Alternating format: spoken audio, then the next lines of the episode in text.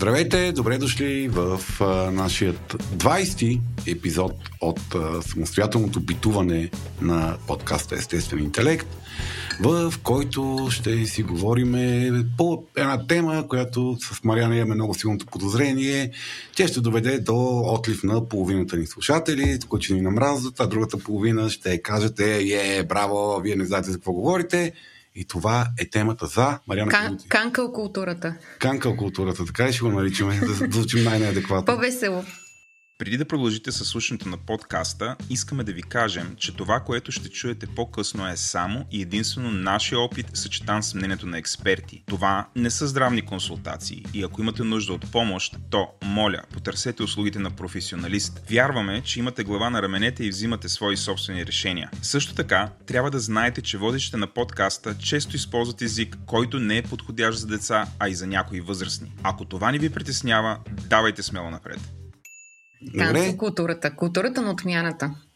И така, след тази бърза, бър, бързо изчистване на темата се разбра и кои сме в записа. Това съм аз, вашия хост Чичо. Слави, вашия любим хост Мариана и нашия чест и любим гост Еленко. И разбира се, с нас е духа и на Владо Каладан, който ние се движим една четворка, в повечето време сме материализирани, но винаги един е някъде наоколо. Един е някъде в сърцата ни топти. Mm-hmm. Добре, тук сме в а, първата част на епизода и предлагам по изключение да благодариме на хората, които заслужават това нещо в началото, а не в края. Всички патрони, благодарим на нашите партньори. Благодарение на вас ние имаме с един чудесен, чисто нов сет за запис, който в момента не ползваме, тъй като сме правиме първия си онлайн запис от началото на битието на естествен интелект. Да, да действаме нататък, ще се опитаме да направим един много спретнат първи, първа част на епизода, защото втората част, където сме заедно с нашия гост Надежда Московска, културолог и журналист, така разговора се поразтегна, тъй като темата е много странна, има много ръкави, много завои в нея, където ние сме се опитвали да избягваме безкрайното разсейване, но все пак записа си стана дълъг, да се опитаме да направим една бърза спретната първа част. Мариана, ами... с какво започваме? Започваме с рубрика номер едно, а именно новина на броя, в която ще си говорим за връзката между а, степента на гносливост, процента вероятност да бъдеш осъдителен и да влизаш в а, една роля, която, за която говорим във втората част на епизода, а именно тази на social warrior, т.е. раздавач на правда, непоискана. Mm-hmm която е правопропорционална? Има директна корелация или как? Има Села директна... сега ще обясни. Айде. Директна корелация има. А, ние в тази първа част опитахме така да сме а, много консистентни с темата на, на епизода, най-малкото да се опитаме да вкараме добавена стойност в тази широко обхватна, обхватна тема. А, и първата, първата така добавена стойност, която се опитваме да вкараме, е да се опитаме да потърсиме обяснението за това, защо някои хора имат по-изострена чувствителност и с много по-голяма лекота влизат в ролята на, на зачеркващи другите, когато те направят някаква морално съдителна постъпка. Това е, това е така изследването на този феномен е клъстър от нещо, което аз за огромно мое удоволствие последните 20-30 години в науката психология се, се фокусира. И то е, че някъде в края на миналия век някакси едни психолози си казаха, бе хора, вие давате ли си сметка, че има една забравена за изследване емоция в, в клъстъра на универсалните емоции? Много се изследвало гнева, любовта, страха, всички тези, нали, част от тези универсални емоции, но хората си дават, колегите професионалисти си дават сметка, че всъщност една от базовите емоции, които са универсални, които всички ние, хората, независимо от пол, раса и местообитание на раждане, изпитваме по много сходен и еднакъв начин, защото е биологично дефинирана в главата ни, това е отвращението. И а, изследва, фокусирайки се върху а, изследването на отвращението, поради чисто клинични причини, защото то се оказва първо, че е много тясно свързано с степента на тревожност, на склонността да изпадаме в а, посттравматични стресови разстройства и друг тип фобийни състояния. Те откриват, изследвайки хипотезата, че всъщност а, хората, които са много по- а, чувствителни на тема отвращение, т.е. много по-лесно и интензивно формират отвращение и той им действа много повече. В, така, на английски термина всъщност няма значение как е термин на английски, на български е чувствителност към отвращение. Изследвайки този, този феномен, те откриват, че хората с по-висока степен на на чувствителност към отвращение, по-интензивното изпитване на чувство на отвращение, са много по-склонни да бъдат силно морално осъдителни, много реактивни и резки в реакцията си спрямо морално подсъдни неща и много по-склонни да бъдат жестоки в санкциите, които биха наложили, когато някой направи морално осъдително според тях нещо. Може ли да, да само една скоба да отвориш и да кажеш какво се включва всъщност в тази основна емоция, отвращението? Отвращението е биологично заложен, както всяка базова емоция, е биологично заложен механизъм в, наш, в нашия, нашия организъм. Не само в централната, т.е. в централната нервна система, която вече активира и чисто телесни реакции. И нейното предназначение еволюционно е да ни пази от вредни за нас неща. Иначе казано, когато нашия, нашата централна нервна система се сблъска с нещо материално, тя много бързо и рязко успява да формира впечатление дали то е токсично за нея или не, най-често на принципа на вид, мирис или вкус. Това е направено, за да можем да предаваме исторически опита, какво да ядем и да не ядеме. Т.е. кои неща са опасни и отровни за нас и ние да ги избягваме.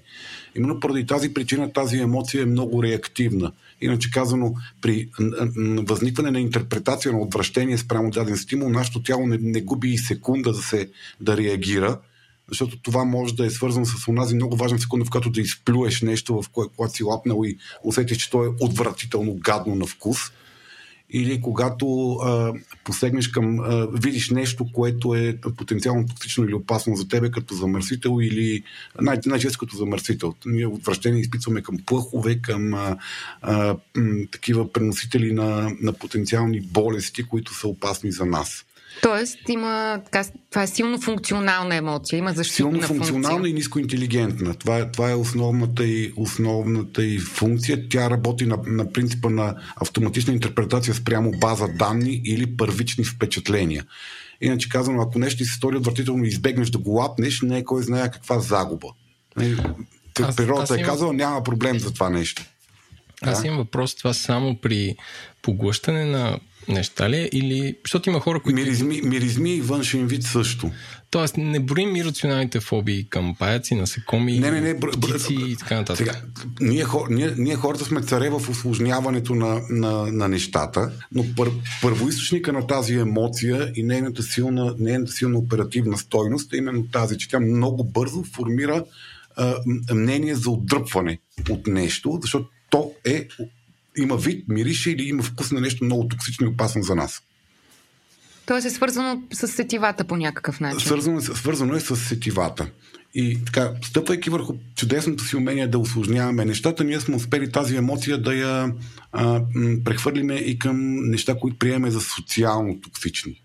Иначе казвам неща, които ние приемаме за ам, вредни, опасни, заплашителни за нас по някакъв начин. Ние към тях изпитваме отвращение. Иначе казано, изпитваме он- онзи, в мозъка ни се активира онзи много силен механизъм за инстинктивна реакция без загуба на време и ресурс за вторична преценка на интерпретацията. Т.е. без време за замислене, аз прав ли съм да реагирам по този начин. И стъпвайки върху тази много добре разработена система за предпазване на организма, която мозъка ни е създал, и, влиза, и осложнявайки чрез морални съждения, а, ние, хората с по-високо, нали, изследвани, всички изследвания правени по темата, в Северна Европа и в Америка са правени страшно много изследвания, тъй като това влияе върху навиците на консумация, върху политическите възгледи на хората, върху начина по който ние се държим в обществото, начина по който ние сме склонни да, да търсиме допирни точки с привидно чужди, странни или опасни за нас неща. Нашата способност ние да изграждаме мос- мостове между противоречащи си страни, нашата способност да прощаваме и да проявяваме разбиране към другия. Колкото по-силна е степента, в която ние изпитваме отвращение, сме склонни по принцип да изпитваме отвращение към някакви неща, толкова по-голяма е вероятността ние да бъдем така леко, леко жестоки морални поритани, да а, много рязко и силно да осъждаме поведение, което приемаме за неморални и да сме склонни да наказваме хората много жестоко. А, как се мери това ниво на, на а, гнусливост? Има разработени въпросници а, по темата. Любимото ни. Да, ми, не, предния път, като пуснахме този въпросника за черната триада, имаше доста, доста интерес, така че не само ти, всички хора по принцип сме склонни да ровичкаме в себе си по някакъв начин. Е, което точно това с тестовете е леко рисковано, но тези, които ги пускат онлайн като цяло са относително обезопасени, т.е. никой няма фане да се метне от някъде или като си види резултатите. Та, а, въпросният как, как, са, как, са, как са конструирани най-често този тип изследвания, по принцип се предварително се тества склонността, чувствителността към отвращение на хората, т.е. склонността те да изпитват отвращение към а, стимули, които са универсални. Като да речеме а, до каква степен ще се почувствам много а, фрустриран, ще се почувствам много неприятно. Гулс беше на английски термин, мисля, че в въпросника, не знам как точно се превежда, такова, изпитваш м- дискомфорт някакъв, мисля, че. Отвратително неприязан, ако видя човек да яде сладолет с кетчуп отгоре. Чувствам се, бих се почувствал силно притеснен, ако разбера, че мои приятели влизат в ролята на животни, когато правят, играят еротични игри бих се почувствал, не мисля, такъв тип неща, които са common sense, не, не, не по някакъв начин тебе да те атакуват директно, но ти се ангажираш чрез морална оценка на отвращение спрямо неща, които не са пряко свързани с тебе. Тоест, те покриват някакъв спектър на така общоприета, общоприета концепция за нормално. Тоест, Еми, нормалното да, е да не си ядеш сладоледа с кетчуп, примерно. Да, бихте ли, се, бихте ли се разхождали, бихте ли си правили приятна разходка в гробищата? в гробищен парк. Стронгли агри. Стронгли агри беше моят. За много хора това е отвратително. Тоест имат, имат то, нали, интерпретацията, че смъртта е нещо гадно и токсично, води до това, че те се чувстват много силно дискомфортно, когато са в гробища. Поради това, че нали, тленността им е навсякъде в, в очите им. И това са нали, свързани с телесни миризми, с да видиш да притича, да притича плъх по алеята пред тебе, да знаеш, че този ресторант преди една година му е бил направен акт за хлебарки в кухнята. Такъв тип нали, ситуации от ежедневието, които изследват степента, в която ти си склонен да изпитваш отвращение към някакви ситуации.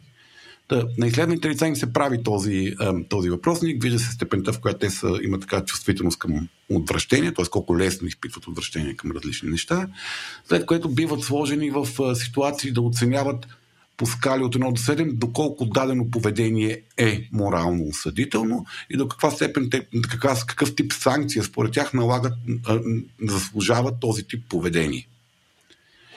И има абсолютно права корелация, т.е това, което пита Еленко в началото, има абсолютно права връзка между колкото по- по- повече човек е склонен да изпитва отвращение, толкова по-склонен е той да бъде морално, морално строг и жесток в uh, осъждането на неща, които оценява като морално неправилни. Хрума ми шега как ако, примерно, някой изнася презентация пред голяма зала, може много лесно да определи публиката. Да прави нещо гнусно и гледа кой реагира. кой, кой как реагира, да. И а, сега, поне хората им става много интересно, защото това, това, това е много свързано с, а, въобще с а, кризисен пиар, с политика, с а, формиране на общественото мнение.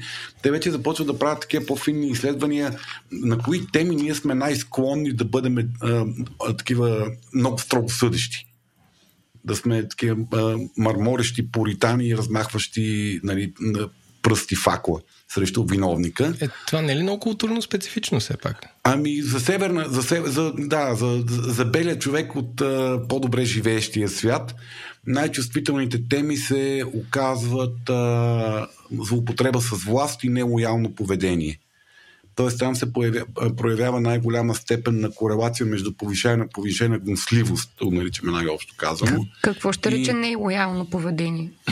Ами, когато някой, някой те се е грижил, защитавал, те се е грижил за тебе, защитавал те по някакъв начин, те, те, ти е правил добро и ти се очаква да, да си лоялен спрямо него във връзка, т.е. ти да си реципрочен в, в този процес, когато ти предадеш индивида или групата, които са се грижили за теб и са ти осигурявали някакво, някакво добруване. Предателство. Предателство по някакъв начин, да, те го наричат не, не, нелоялност.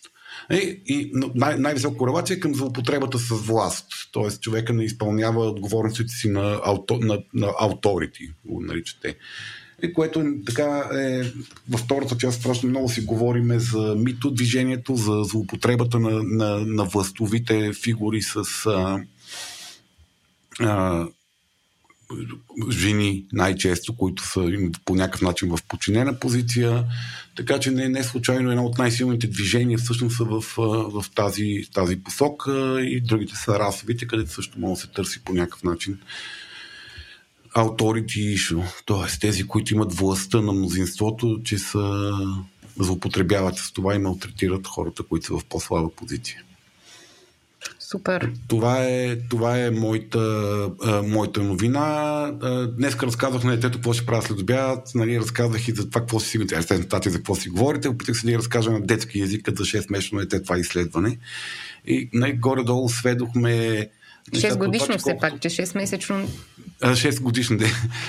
Светохме нещата това, че колкото по-малко гнослив си, толкова по-добре живееш и ти хората около тебе по някакъв парадоксален начин, защото си по-малко, се, по-малко страдаш самият ти от някакви неща, които се случват и не те касаят. И не те касаят пряко.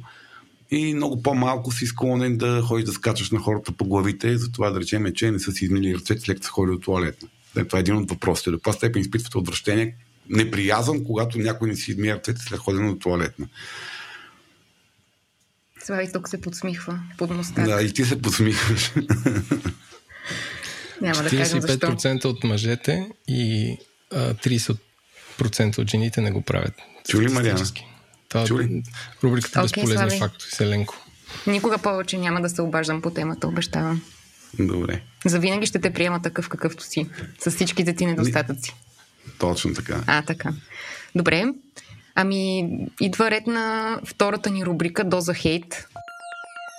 Remix е онлайн магазин, който подкрепя този подкаст. В него избирате от най-добрите марки в бъджет, mid-range или luxury категории, а състоянието на всички дрехи от нови с етикет до носени до в много добро състояние е отбелязано за всяка. Намаленията са различни всеки ден и ви дават до 80% отстъпка. Има ново зареждане всеки ден с над 15 000 продукта. Повечето от тях са уникални. Филтрите на сайта позволяват лесно, бързо и интуитивно да намерите точно това, което търсите или да заложите търсене по определена марка. С код GI30 получавате 30% допълнително намаление до 6 месеца след излизането на този епизод. remixshop.com и код GI30.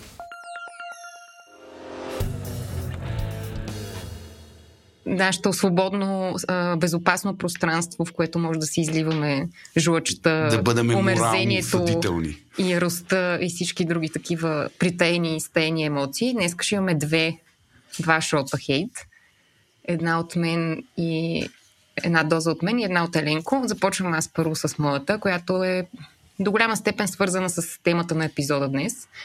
И така, ятме, че не сме на живо, за да може Слави да ми държи ръката, докато се гнева и пеня за една случка, която ми се случи преди няколко седмици в метрото. Пътувахме с дъщеря ми за една спирка от Европейски съюз до НДК. Беше много-много фрашкано, имаше много хора. Един човек се беше притиснал в нас и съответно видях, че си беше извадил атрибута точно на главата, така на нивото на главата на дъщеря ми съответно се самозадоволяваше. Атрибута наричаш пениса му. Точно така, пениса. Нека да бъдем по-натуралистични. Защото хората имат всякакви атрибути. Факт, да. основният си атрибут извади. Разбира се, аз реагирах много, много гневно. Така някакси събуди се в мене някаква много неподозирана за мен сила в ролята на гневна майка, която иска да предпази детето си, но това, което по-скоро така беше твиста в ситуацията е, че ам, първото нещо, което направих, беше да повиша тон, така че абсолютно всички във влака да ме чуят. И съответно казах на висок глас какво се е случило, че човека си е извадил до лицето на дъщеря ми пениса и ам, нали, може, би не, може би не използвах точно тези думи, но в общи линии казах, че нали, ни се е натискал и как не го е срам, whatever, нали, някакъв, така, някакъв рейдж излезна от мене с... и почнах да оглеждам лицата на хората и абсолютно никой не реагира. И а, аз се постарах така да привлека внимание, някакси да де да знам, да ангажирам останалите хора и всъщност наистина точно в тази секунда аз очаквах, че този човек ще бъде канцелиран на живо. Тоест очаквах, че хората ще кажат по някакъв начин. слез от метрото или ще му направят забележка или ще питат какво става, ако не са разбрали. Буквално всички гледаха много така в ступор, сконфузно. А, и накрая едно момче, което беше така непосредствена близост до нас и видя какво се случва, много притеснен и го видях, че някакси наистина с искреното желание да помогне, прошепна, може би е добре да слезете от влакчето и да вземете следващото, нали, към мене. Всъщност ние, не заради неговите думи, така иначе трябваше да слезем, ние слязохме и всъщност тази ситуация безкрайно много ме огорчи, защото така беше една много хубава метафора за това какво се случва с какво се случва с а, борците за правда в момента, в който реално присъстват на една ситуация, която е така прекрасна възможност да проявиш своя правдометър на, на практика. Всъщност какво се случи накрая? Жертвата, жертвата т.е. аз и дъщеря ми в този случай, бяхме така учтиво посъветвани, че най-добре да слезем от влакчето, пък човека, който си го вади и се притиска в 3 годишни деца, да си остане обратно вътре. И така, и всъщност много мислих по темата. Ако трябва да съм честна, нали, всъщност гнева, който така проявих на момента, той беше супер функционален. Тоест, той беше с цел много ясно да, да прокарам границата между мен и този човек, който най-вероятно е психично болен. Предполагам, нямам идея всъщност какъв, какъв му е случая. Но нали, в случая гнева беше много функционален и много навременен и на място. И всъщност той в момента, в който го така манифестирах спрямо този човек, всъщност не остана в мен. Нали, защото беше някакси проявен на време mm-hmm. по, по, предназначение. Огорчението към другите хора обаче остана, защото всъщност има едно усещане, че а, сякаш м- хората много така лесно проявяват гнева си не навременно в интернет, м- така масово във всички посоки по адрес на, на всякакви ситуации и хора, там където реално наистина има смисъл да го проявиш, да защитиш, да, а, нали, да, да, да знам, да окажеш някаква подкрепа на слабия, нали, на място, всъщност хората нямат този импулс. И това много ме, много ме сдуха, нали? много, ме, много ме накара да се замисля, особено в контекста на това, което си говорим и във втората част, всъщност за тази, тази вълна от хора, които искат да защитават слабите, искат да защитават унеправданите и го правят с зъби и ногти, с а, а, въображаеми ножове, ятагани, камъни, клада, убийства и какво ли още не. И всъщност се чуда има ли някаква такава пряка връзка между това, колкото повече се пениш в въображаемото пространство, толкова по всъщност безучастен си на място. Mm. И така, това е моята доза хейт и огорчение. Аз и когато ми го разказа, когато се беше случило това нещо и когато и сега докато те слушах дори, а, усетих как в мене се надига гласа на моралиста, онзи, онзи, онзи глас, с който ние българите сме много добре обучени да боравиме, който ти казва, баси колко сме жалки, сме зле ние като общество и като, нали, като народ. А, и в същото време, защо в България, което може би отговаря на един въпрос от патрон, на който не намерихме експлицитно място във втората част, който е свързан с това, защото нали, ние в България сякаш нямаме кенсъл култура и сега те първа напоследък навлиза такова нещо, някаква форма навлиза. А, при нас това е много трудно да се, да, да се формира такъв тип реакция а, поради една характеристика на, на националната ни култура – и тя се нарича по модела на Хостел, един от популярните модели за изследване на националната култура, дистанция от властта. За съжаление, в нашата, в матрицата ни, дълбоката ни културна матрица, ние живеем с дълбокото убеждение, че а, силния има по-специфични права от слабия. Иначе казвам, че а, злоупотребата на силния с слабия е някакси, ако не е нещо хубаво, то поне нещо нормално, очаквано и, и то си е така и няма смисъл да се бориш, защото това е реалността. Някакъв норма... генетичен стокхолмски синдром. Той не е генетичен, той е културален.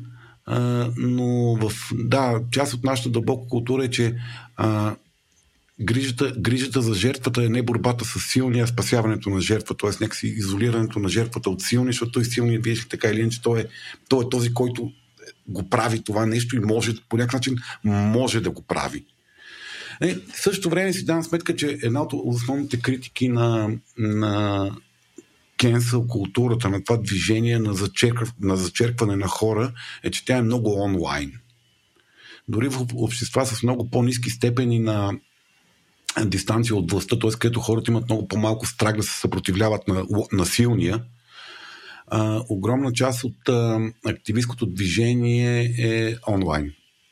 Иначе казано, хората много бързо и лесно от, от безопасната позиция на дистанционно съдещи са склонни да бъдат много жестоки спрямо лошите и много по-малко склонни да се ангажират с директна конфронтацията, дори да, директната конфронтация да аз отивам някъде пред а, сградата, където работи лоши и му казвам, пич, ти си тъп, лоши, ела да се разбереме. Разкарай се от тук. Добре, аз имам въпрос. Това, това е всъщност някаква, т.е. компенсаторно изразяване на емоция ли? Т.е. това автентична, автентична реакция на конкретната ситуация ли е или е просто когато е онлайн може да е изразяваш си гнева към, към вашите, дори ако щеш, се възползваш да, ги, да го изразиш през някаква.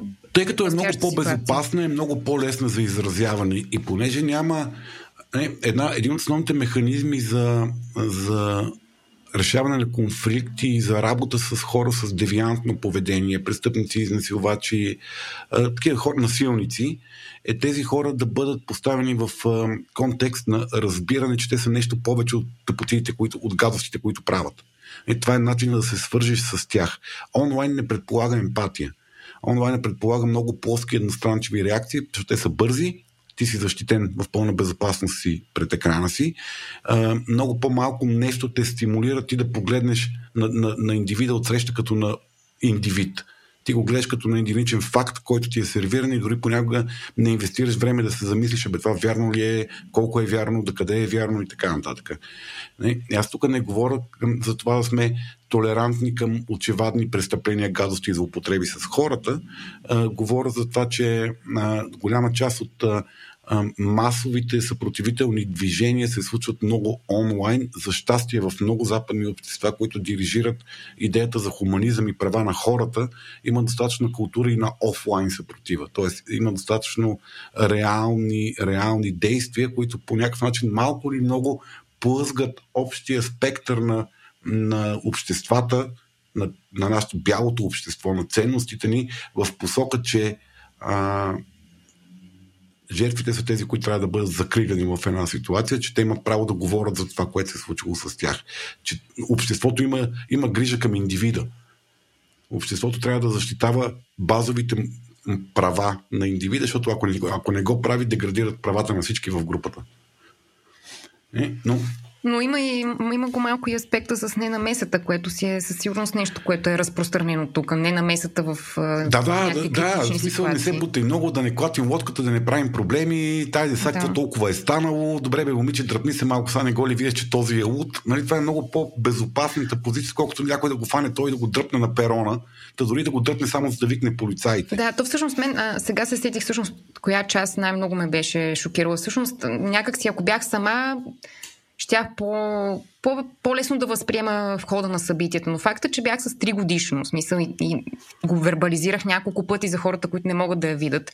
И в главата ми, нали, винаги сме си, и във втората част си говорим, нали, че едва ли не дъното на даната, според обществения консенсус, е посягането на дете, нали, т.е. Mm-hmm. sexual abuse или там child molesting е Нали, Там не мога, с съответните български термини. То си го е търсило. Да, да нали, как дъщеря ми на 3 години, седейки си спокойно притисната в майка си, нали, си е търсила пениса на някакъв 45 годишен mm. човек.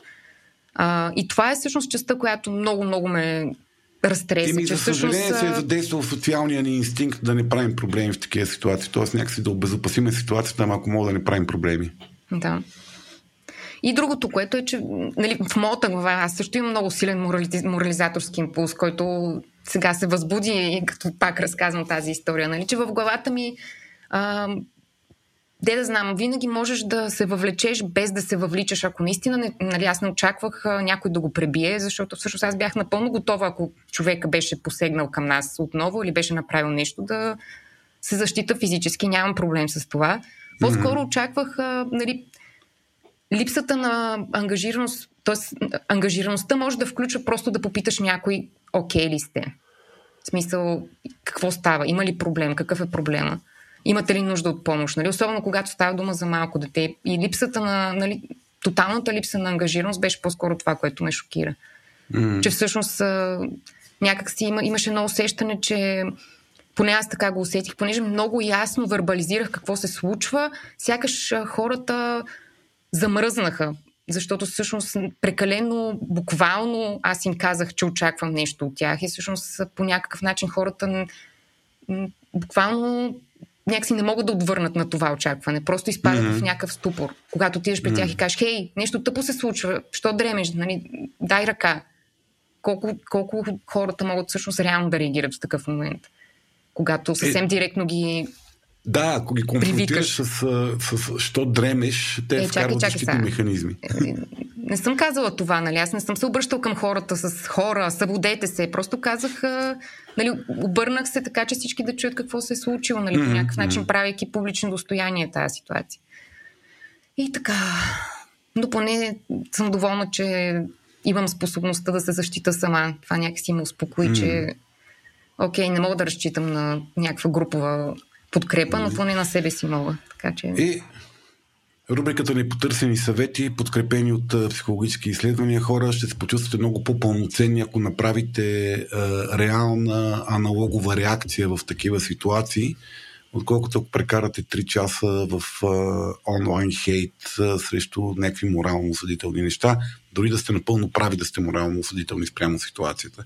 И това е доказано страшно, а, стра, с страшно много изследвания, защото отвращението подобно на гнева е емоция, изискваща реакция. И когато ние тази реакция не я, не я проявиме директно срещу а, отвър... обекта на отвращение, а всъщност а, останаме като един луп, такова като зацикляне, завихляне в главата и ние въртиме, въртиме ситуацията и, и извършваме някакви псевдореакции, тип писане на коментари, дизлайквания, дис, дисфрендвания и, така нататък. Всъщност в нас остава токсичната, токсичната следа, остава в нас. Тя не се, не се вентилира, както гнева на Мариана е вентилиран чрез ре, много реална поведенческа реакция. Той пак не беше на 100%, защото после ме заболя е, малко добре, голема от... Подням, не си ходила по районни, що си му извадила очите, но си направила така, че той е излязъл извън границата на нарушение. Да. Тоест ти си го разкарала от границите. Да. Mm-hmm. И да, един от здравословните начини на, за борба за моралните, моралните промени, които искаме да имаме в обществото, е да се ангажираме аналогово. Да се ангажираме физиологично, да се ангажираме директно. Колкото повече може фейс-то-фейс, толкова по-добре. И аз също призовавам към аналогови реакции. Супер е. И сега обратно към дигиталните реакции с доза хейт на Еленко. А, да, аз първо да кажа, че съм няма какво да добавя към всичко това, което каза Слави и съм с, с, така се кажа, супер съгласен. А, и в, как да кажа, по, по-комичната а, реакция на обществото към измислени проблеми. А, записваме това на 13 ноември и няма как да не говорим за... А, няма как. Еми, не, че някак, но... Просто това са си важните неща, най-важните. Не, далеч не казвам, че това е важно. Това казвам, че са измислени проблеми, имаме измислени реакции към тях, които обаче показват горе-долу някаква истинска ситуация на обществото. А, аз ще опитам да преразкажа по някакъв начин случката. А, българската певица Руд Колева, която ви предизвиквам да кажете една известна нейна песен. Е, тя е известна като известна певица, нали? Да, ама певиците са известни с това, Нямаше и Closer, примерно. Е, не е задължително. А, Мариана не сърчва не сърчва да се правиш много, Мариана... да почне да трака компютъра. Мариана използва една дума, която highly likely да е песен. Дай да видим. Не, няма. Слави? Какво? Не, не, предавам се, моля те, стига ти. А, любопитен факт, тя има една песен, която се казва Близо до теб и реклама на Близо, някъде 2012. Толкова wow. плоска шега, нали? А, Шту, штура, штура хрумка. Е, сега ще речна. Така да, ета, всъщност започвам с това с контекста, че а, а, несполучливите български певци трябва да ком, компенсират това, че хората не могат да се сетят за една тяхна песен, като участват в реалити шоута, като например от Коледа участва в Картицата, а, развиват а, а, мърчендай, не мърчендайзи, как франчайзи, както Папи Ханс прави а, заведения за пържени картофи. А, и още взето им е доста труден а, живота, ако нямат нон-стоп участие в заведение или някакъв бизнес, който е свързан с това хората да ги познават реално. Тоест те продават известността си, а не продукт, който, който ги е направил известен. Който допада на хора. Mm-hmm. А, така да е, всъщност певицата Рud Колева фотосесия за списание L, което аз се изненадах, че излиза през 2022 година, а, е, се снима предизвикателно в а, монумента на, как се казва, трите поколения възстаници в град Перощица. А, не знам дали е град, но в Перощица. Град а, като всъщност, да, като а, мисля, че първо пусна снимки в нейния инстаграм, после разбираш, има, имаше морални такова как може да се разчепи върху фотосесия. А, после реагира с това, че общината, за да покаже, че все пак тук има власт и ние какви сме. Че съществува. А, изпрати осъдително писмо. А, сега, разбира се, сигурно си тръгвам много детайли, но Руд Колева, която не беше в татковината по това време, реагира с а, а, постинг в отново в Инстаграм, който беше три екрана с много древен текст, който започваше с... Пиша това, за да се оправдавам, но... После ще ви спестя тези, описания. А, където в, нали, тук мен това ме изненада, защото нали, вместо да кажа аз съм артист и ще снимам как си искам, не съм убил някой или а, това е част от моето присъствие на екрана, ако така може да се каже. А, община Перощица а, каза, че те почистили този паметник. Той съответно не е поддържан. А, но, но всъщност Руд Колева в нейния пост, където не се оправдава, но а, каза, че ще дари пари за реставрирането на този паметник или за, за неговото поддържане, което... А той е в състояние, което изисква не знам какви пари. То изглежда ужасно, в смисъл както и да е. А, никой нали, до този момент не се замисля какъв е точно този паметник. А той като цяло е, нали, България ние нямаме някакво отношение към историята си. Exhibit A, унищожение мавзолей на а, как се казва, на срещу двореца или... На Фултори бе. Да, или паметника на 1300 Бълга... години България, който беше разрушен. А, mm-hmm. Пак такова планирано.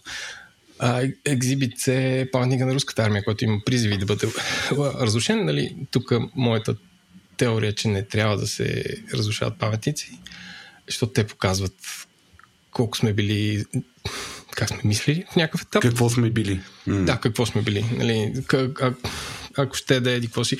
И, и от друга страна, с някакви дълги периоди в нашата държава, където има някаква власт, която уважава определен тип паметници и премахва други, като например нямаме много добри примери за добри неща в историята, които сме направили. Примерно спасяването на българските евреи. Не знам дали има паметник. Ако, не, ако има и не знам, пак е в мен грешката, но по-скоро, може би, на обществото, или примерно, що да няма един паметник на цар Борис голям, или нещо такова. Нали? Просто да, да, се, да се подчертаят съди от философската теза, че едно общество се променя на базата на хората, на които се възхищава и затова добрите примери трябва да имат някакъв паметник, който се помни цялото това нещо. Та историята с продължава до там, че а, нали, веднага медиите реагират като а, примерно Дневник я вкарва в рубриката си предозиране, където подобен вид пътъклами се а, пускат с намигване, нали, че е иронично. А, изданието ПИК реагира като казва а певица на Демократична България се чекне на паметник на герои. Нали, като веднага беше политизирано цяло това нещо а, Булевард България каза Руд Колев, е, нали, кметицата на Перощица скоби, герб. И така. Тоест, а, а, само липсваше заглавие, което да пише герб нападна дъба в Перощица. В смисъл, нямаше такова изнасяне на цялото това нещо. И аз искрено се смея и се забавлявам на, а, на това нещо, което няма един добър А, да, или, или примерно от Колева се появява BTV сутринта на сутрешен блок, разбира се, където всеки, който е направил нещо, се появява. Mm-hmm. И в цялото това нещо, защото нали, медиите, за да са политически коректни или за да не правят реклама, всъщност никой не споменава, че това е фотосесия за някакво шибано списание, нали, защото да не вземат, па някой си го купи, защото кой знае какво ще стане. Нали, нали, колкото и смешно да си да го погледнем, това е тази история, изключително българска, безформена и по някакъв начин безсмислена отвратителна. Mm-hmm. Това е моята доза хейт. Да, и в, кон, в контекста на, на, на темата на, на епизода, а, но представям си колко много хора са изпитали, ама искрено, спонтанна, силна, токсична доза на отвращение от всеки, от всеки ъгли аспекти към ситуацията, но никой никога не му е пукал за паметника в перщица, човек. Не, не, аз Замия... трябваше да видя къде перо. Никой не му пукал никога за памет за Руд Колева, но много хора, на които не им пука. Не, никой не му пука да, за Руд Колева, извиняй.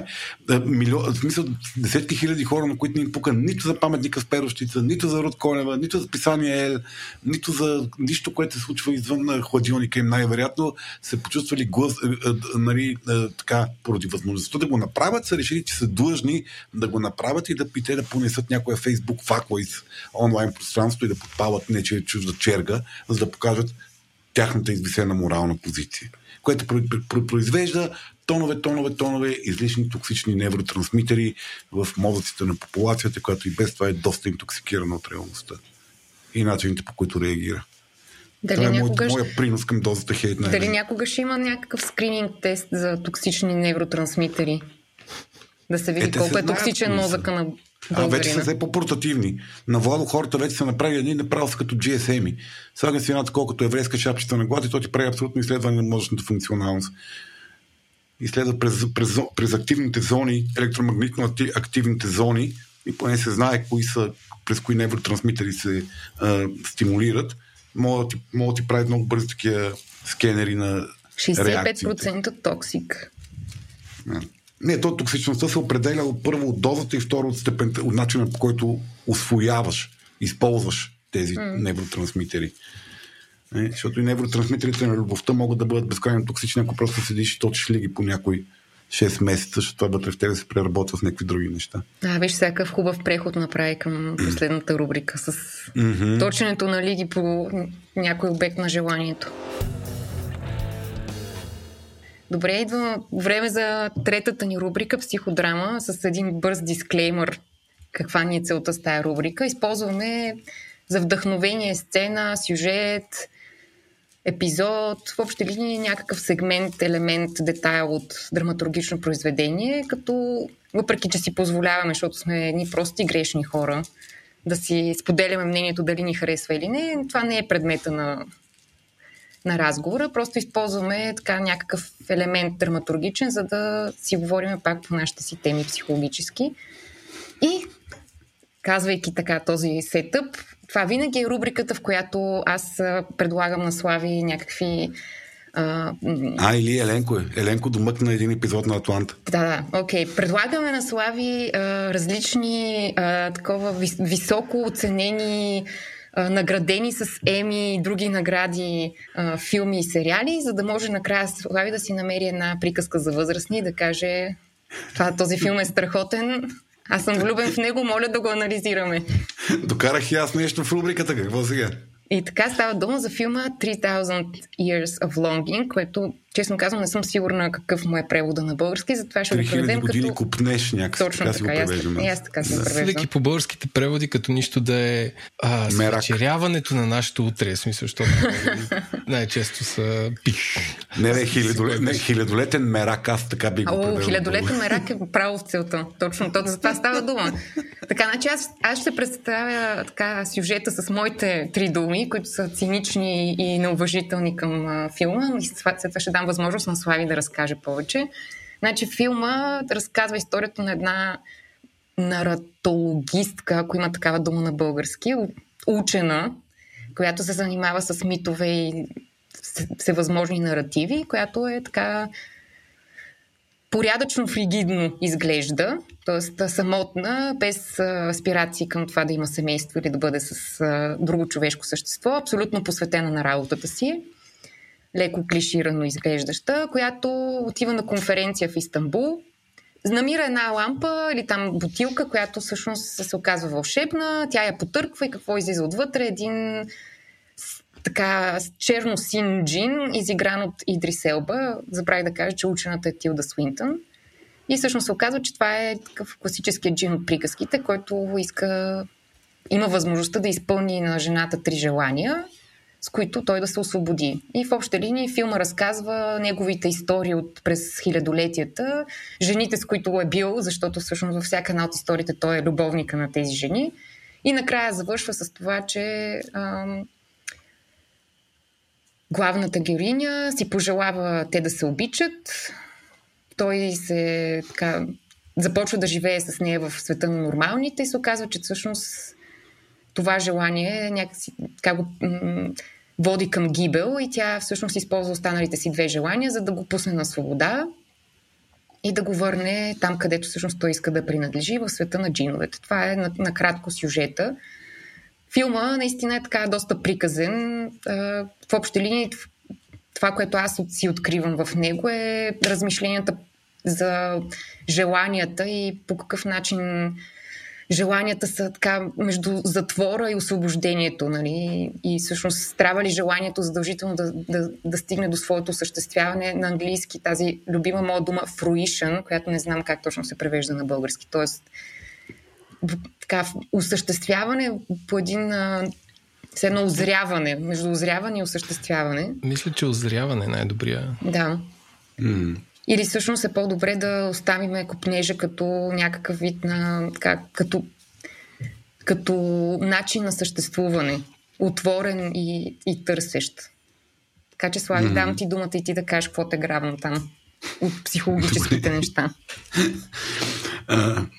Всъщност мен това, което много ме впечатли в този филм, най-вероятно хората, които разбират от кино повече от мене, като Мариана и 99% от популацията, ще разберат, че защо толкова ме е докоснал този филм. Най-вероятно актьорите, визията, ритъма на филма, на историята. Но всъщност този филм вкара в някакви много интересни а, разсъждения за изборите, които правим и изборите, които заявяваме. Защото всъщност целият, целият филм се върти около изборите и желанието. И Джинът през цялото време а, привидно се бореше да бъде освободен, но всъщност той най-ценните моменти в живота му беше когато е свързан с онези, на които се е паднал, преди те да го освободат. Тоест той през цялото време казва, айде, нали, да, дай си желанията, за да съм свободен. Най-после прекарвам хиляди години в някакви бутилки, затворен на дъното на морето. Освободиме да отида в света на, нали, на джиновете, но също той не го иска. Той го манифестира, но всъщност най-ценното, което получава в живота си е когато не, не получава това, което казва, че иска. И това е едното, което ми беше много интересно представено в, в тази история между това, което казваме, че желаем и това, което всъщност наистина имаме нужда и тази осъзнатост на, на, на този процес, който се случи в филма. В края на филма това, това е всъщност, което се случва с него. То остава в тази възможност да бъде хем, хем отделен, хем свързан и да може да реализира и двете неща на, на потребността си. Нещо като разликата между искам и иска ми се. Да, като имам нужда и искам по-скоро. Е, защото огромна част от нашите конфликти, вътрешни и външни в живота, е, че ние, ние не, не, нямаме много често осъзнати отговор на въпроса какво имам нужда. Главата ни свети, свети отговора на въпроса какво искам. И другото, което много ме, а, много ме докосна в, а, в този филм е за а, за това как ние си въобразяваме, че когато се изпълни нашето желание, света ще замръзне в една идеална форма на съществуване. Тоест, ние си даваме сметка, че постигането на желаното има, също има последици. Първо. И второ, че като когато сме постигнали желаното, то живота продължава.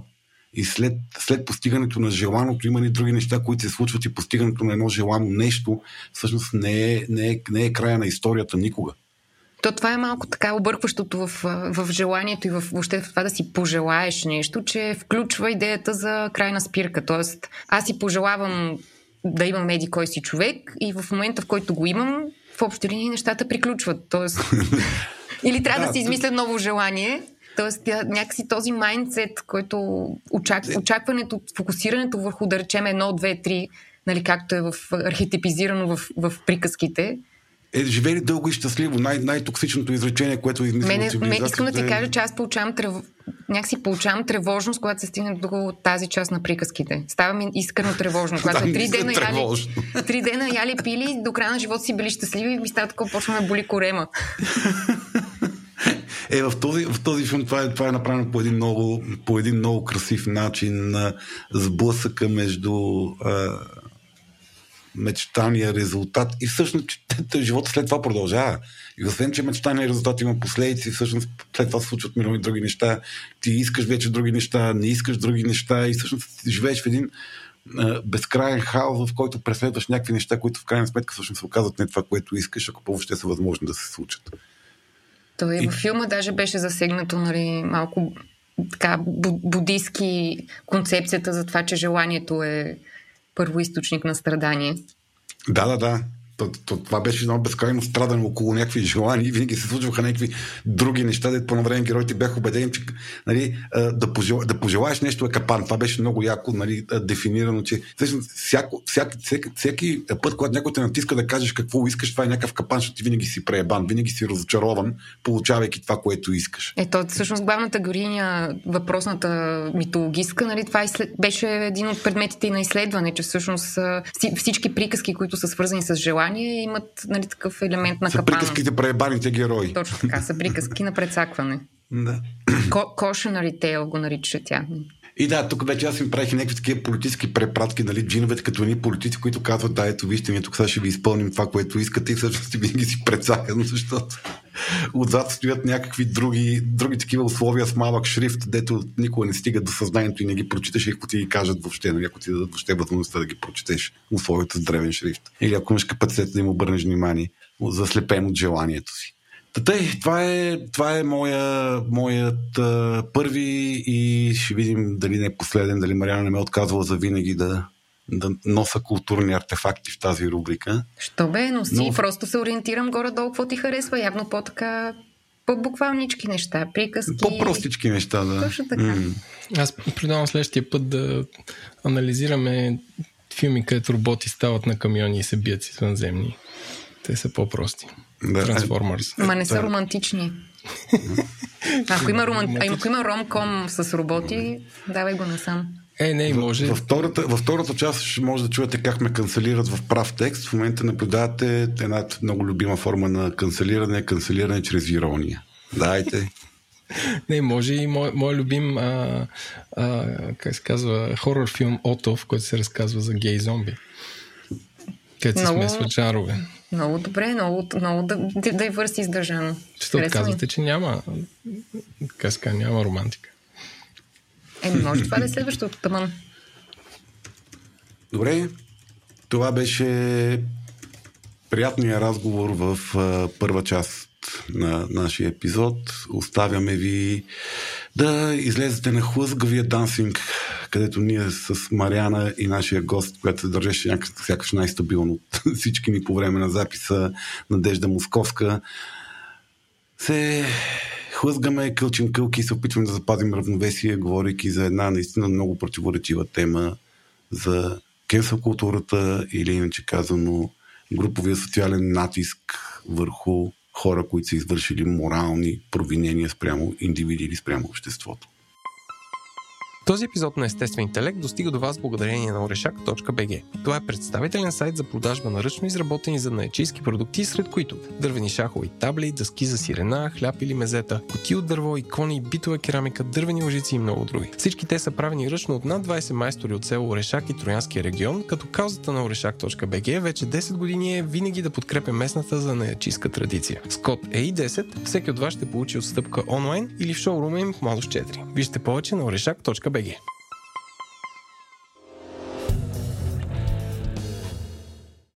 Здравейте, добре дошли в втората част на епизода, посветен на кансъл културата, кенсъл културата или в зависимост от кой щат сте. Или канкел. канкел културата. А, тук сме вече в сериозната съдържателна част, заедно с нашия гост, Надежда Московска. Журналист, културолог, човек, който се вълнува интензивно от социалните въпроси и от медийните, социалното в медиите по някакъв начин. И затова в тази, тази тема, която е толкова гранична между, между човека, публичността и комуникацията, решихме да избереме гост, който не е психолог. Психолога в нашата чудесна тройка ще съм аз и ще трябва да се задоволите с мо- моето ниво на интерпретация Еми, на феномена. Какво да правиш? Това е и третия човек. Скептик. Скептика... Скептик към слави само, иначе. Не, иначе не по принцип. Иначе тя... абсолютен оптимист. Тя, тя е оптимист и хуманист, само Точно към мен има малко по-особени mm. чувства. Тук е Мариана. Точно така. Ами, това е една тема, която искаме да, да разгледаме от много време с Слави много благодарим на Надежда, че ще ни помогне да навлезем в блатото на кансъл културата. И в общи линии така ще се стремиме да не се лашкаме много-много от крайност на крайност и да се опитаме да видим къде може махалото да остане по средата. И може ли изобщо?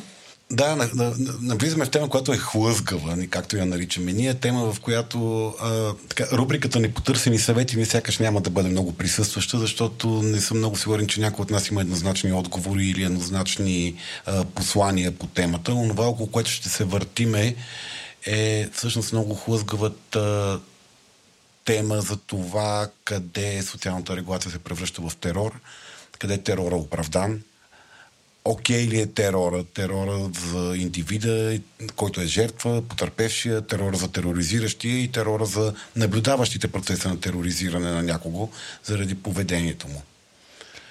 Но преди, преди това... да се впуснем на дълбокото, да си отидеме на доброто старо начало, в което си дефинираме това понятие аджеба, кансъл култура. Всъщност какво е, какво означава то? Доста нов термин, много така... Ня, няма много литература по въпроса, защото всъщност всичко се случва последните няколко години. Може би няколко не. Въпросът е къде се случва, може би, може би също. Кенсъл, кансъл културата е вариация на нещо, което също е относително ново. Да кажем, че а, края на миналия и началото на този век се появява така наречената call-out culture, т.е. култура на призоваването. Т.е. да се използват а, средствата демократични и публични, да се привлече внимание към нечии неправомерни действия. Кенсъл културата отива малко по-далече от това, като освен да се посочи неправомерното действие, се призовава към а, разправа с него, а именно а, така отмяната му, един от, един от преводите на, на кенсъл културата е култура на отмяната. На български така функционира. Ние с вас си говорихме, че тази дума не ни устройва а, съвсем добре. Призивите обикновено са просто а, човека, личността, която е имала а, неприемливи за групата изказвания да не обръща внимание, да не се купуват нещата, които тя произвежда и изобщо да бъде отлъчена или зачеркната, което е една друга дума, за която си говорихме предварително. Да, и сякаш ние се съгласихме, че ще наричаме а, култура на зачеркването, а, този, тази форма на а, социална реакция срещу това, което е несправедливо за обществото. Може ли да си така да, да дадем няколко примера за, за канцелинг, с които да започнем, ако ти идва да споделиш някой? Примери. Примери за call-out culture, особено покрай Мито имаше много популярни. Знаете за Харви Уайнстин, за когото много жени последователно дадоха сведения и свидетелства, че се е държал неподходящо, че е злоупотребявал с власт. И така, всъщност не съм съвсем сигурна, че по отношение на Харви Уайнстин, например, можем да говорим за cancel culture. Там имаше а, доста повече call-out в духа на това, ако ги, ако ги разделяме mm-hmm. а, двете неща. А, добре, да речем конкретно Харви Лайнстейн, той всъщност се, си е изнасилвал системно жени. Той е, сери, той е престъпен, това, това той е доказано съдебно. Да. да, той влезна в затвора. Мисля, че 20 и няколко години му беше присъдата. Тоест в този случай става ли дума за кансел култура или е по-скоро за хващане на престъпник и неговото затваряне всъщност. Това на мен ми се иска да уточним дали когато има правна процедура, когато има следствие и когато има правно а, наказание, говорим за същото нещо. Ами не, не мисля. Кенсъл, когато говорим за кенсъл култура, говорим за онези действия, които са в нашата власт, ние да накажем. Тоест, когато имаме правен процес и а, санкция с съответните доказателства. Сега дали на нас ни харесва доказателствата или не, дали а, има Вярваме обществен, на процеса, да. да, дали има обществен натиск, който води до различно а, правно решение, това вече, може би, юрист би трябвало да има сред нас, за да говорим за него. Но мисля, ще когато говорим за отмяна, за черкване или както ще го наричаме на български язик, да се фокусираме върху тези неща, които не са в а, юридически издържана рамка. А, аз, според мен, двете неща не са едното или другото, защото е, едното съпътства другото. Иначе казано, а, може да има тази форма на обществен призив за зачеркване, бойкот на някого и той паралелно с това да си е доказан престъпник, ето вече там си следва линията на търсенето на юридическа отговорност, наказателна отговорност. Двете неща се случват успоредно, но много често този тип апели се случват и по, по отношение на хора, които са или съдебно доказано невинни, или са извършили неща, които не са юридически наказуеми, но са морално-етично наказуеми от а, обществото. Възможно е също да е наложена санкция, която групата, т.е. обществото, така ще го наричаме, въпреки че след малко може би и за това кое е обществото и кое е групата ще стане, ще стане дума. А, групата е преценила, че наказанието не е било не е достатъчно. достатъчно и а, се захваща да компенсира и да донаказва а, mm-hmm. субекта на а, неправомерните действия или обекта на възмущението си. А има ли нещо такова, че говорим за кансел култура до голяма степен благодарение на а, интернет? Тоест, участва ли много онлайн пространството в, канс, в канцелинга или не толкова? Или деца вика, може в а, така традиционните медии да се случи? Много, а, от, много от не многото всъщност изследователи на, на феномена твърдят, че все пак подобни практики а, и подобен феномен се наблюдава от преди интернет. Въпросът е, че особено с така наречения Web 2.0, т.е. когато ние започваме да произвеждаме а, съдържание, а, не само кансъл културата, ами много други неща, много други ситуации, в които ние се чувстваме призовани да изкажем мнението си, всъщност са се променили структурно. Ние започваме да разбираме от, знаем го вече, от вируси, от вакцини, от, от какво ли не. Съответно, да, голяма част от проявленията на кенсъл културата, мисля си, че можем уверено да кажем, са свързани с изобщо интернет културата като такава. За мен медията интернет всъщност даде възможност за случването на това, което наричаме кенсъл култура в рамките на този разговор. Защото традициите на устракизъм, т.е. на отлъчване на членове на обществото, до момента са били основно прерогатив на властта, на тези, които са умеели да контролират общественото говорене по някакъв начин, което е било много по-централизирано преди интернет, преди Web 2.0. Иначе казано, нали, ако погледнем нашата близка история, по времето на социалистическия режим в България има безброй примери за а, канцелиране на много журналисти, артисти, хора от сферата на изкуството, които заради изказване против партията биват зачеркнати изцяло. Те биват погребани и като артисти, поради това, че са казали нещо, което е против партията. Не, просто тогава това е било прерогатив на властта. В момента вече, когато всеки от нас може, Web 2.0, интернет дава социалните мрежи, дава възможност за солидаризиране на слабите, всъщност поражда този феномен, в който най-после слабите в кавички, т.е. хората без реална сил, силова власт, могат да наказват силните по някакъв начин, чрез метода на солидаризацията. Чрез метода на това ние съставаме една огромна група от хора, които ставаме срещу тебе и призоваваме всички да те накажат също. Нещо си помислих сега, Слави, докато а, говореше, че а, за слабите и за силните, а, може би говорим, особено с този пример с социалистическа България, за официалното и неофициалното, утвърденото, а, така доказано а, споделеното, защото всъщност човек може да бъде устракиран и отлъчен от своята субкултурна група, която Абсолютно. има символ на власт в едно много ограничено а, пространство, много ограничено, нали, ясно. Още нещо по повод а, властта и традиционните медии. Това с което а, те все пак се отличават с нали, друг тип структури, друг тип а, инфраструктура, която върви с определен стандарт, който се задава. Тоест mm-hmm. нещо, което е пред скоби. А, дори да съм партиен вестник а, и да е ясно кого ще плюя, или да съм такъв, който, да кажем, защитава определен тип пазарни интереси, някак е ясно това как, как се случва и от, откъде до къде може или поне е било допреди един, един определен етап на, може би, ерозия на а, публичността. Тук фърлям една дума, за която малко ме е страх, какво ще си кажем, но да.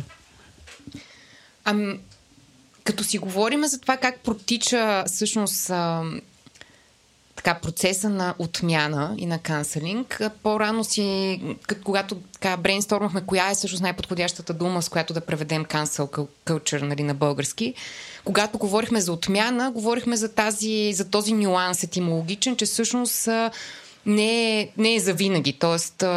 временно е. И всъщност сега се замислих, че така, като изключим Хари Лайнстин, който така си казахме, този човек е престъпник и няма... Него държавата го е зачеркнала. Точно така. Държавата там се е погрижила всъщност какво да се случи с него.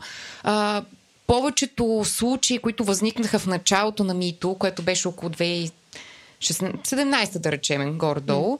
Mm. тогава имаше няколко случая, които а, така бяха отменени съответни, съответните хора, мъже. И те всъщност наскоро се завърнаха. Просто се сетих за един пример на стендъп комика Луиси Кей, който така няколко различни а, негови колежки бяха казали, че той ги е канил в а, хотелските си стаи по разни турнета и, и ги е питал е, окей ли си да мастурбирам пред тебе и те са били такива ми добре е. И съответно той е мастурбирал пред тях и така в един момент... А... Тоест той ги е питал всеки път окей ли си? Ами, питал ги е може ли да мастурбирам пред теб? Да. И те са казвали да. Въпросът е, че така, в един момент тези истории излязоха наяве и той беше канцелнат. Той самия каза, че си дава сметка, че а, един отговор да, когато си в позиция на власт, нали, на а, супи, суп, супериорен към... На авторитет спрямо някого. Точно на власт. така, не винаги е 100% вода. Но тръгнах да разказвам, защото той беше така, доста отменен в Штатите. Разбира се, човека дойде на турне в България, където никой е, няма проблем да. с това дали ще да, си да, го извади да, и ще мастурбира пред тях или не. Всяки и... залязващи звезди, канцелирани Абсолютно, звезди. Да, да. Заповядайте в България. И... Сме толерантни, мина, имаме нужда от култура. Мина тук през а, мизерната Европа и всъщност се завърна в Штатите и ми, миналата година, мисля, Всяко чудо за три дни. Поне. Изкара един спешъл, т.е. 4, там 4-5 години по-късно той се появи отново. Тоест, наистина канцела работи временно и сякаш не е окончателен. Тоест, поне така наблюдаваме. Не, когато говорим точно за хора с власт и с натрупан символен, финансов и всякакъв друг капитал, който те надали толкова лесно могат да изгубят. Да, те, те житейски не изчезват, те просто биват публично унижавани по някакъв начин и претърпяват някаква форма на социална регулация, сякаш да, най-често временно.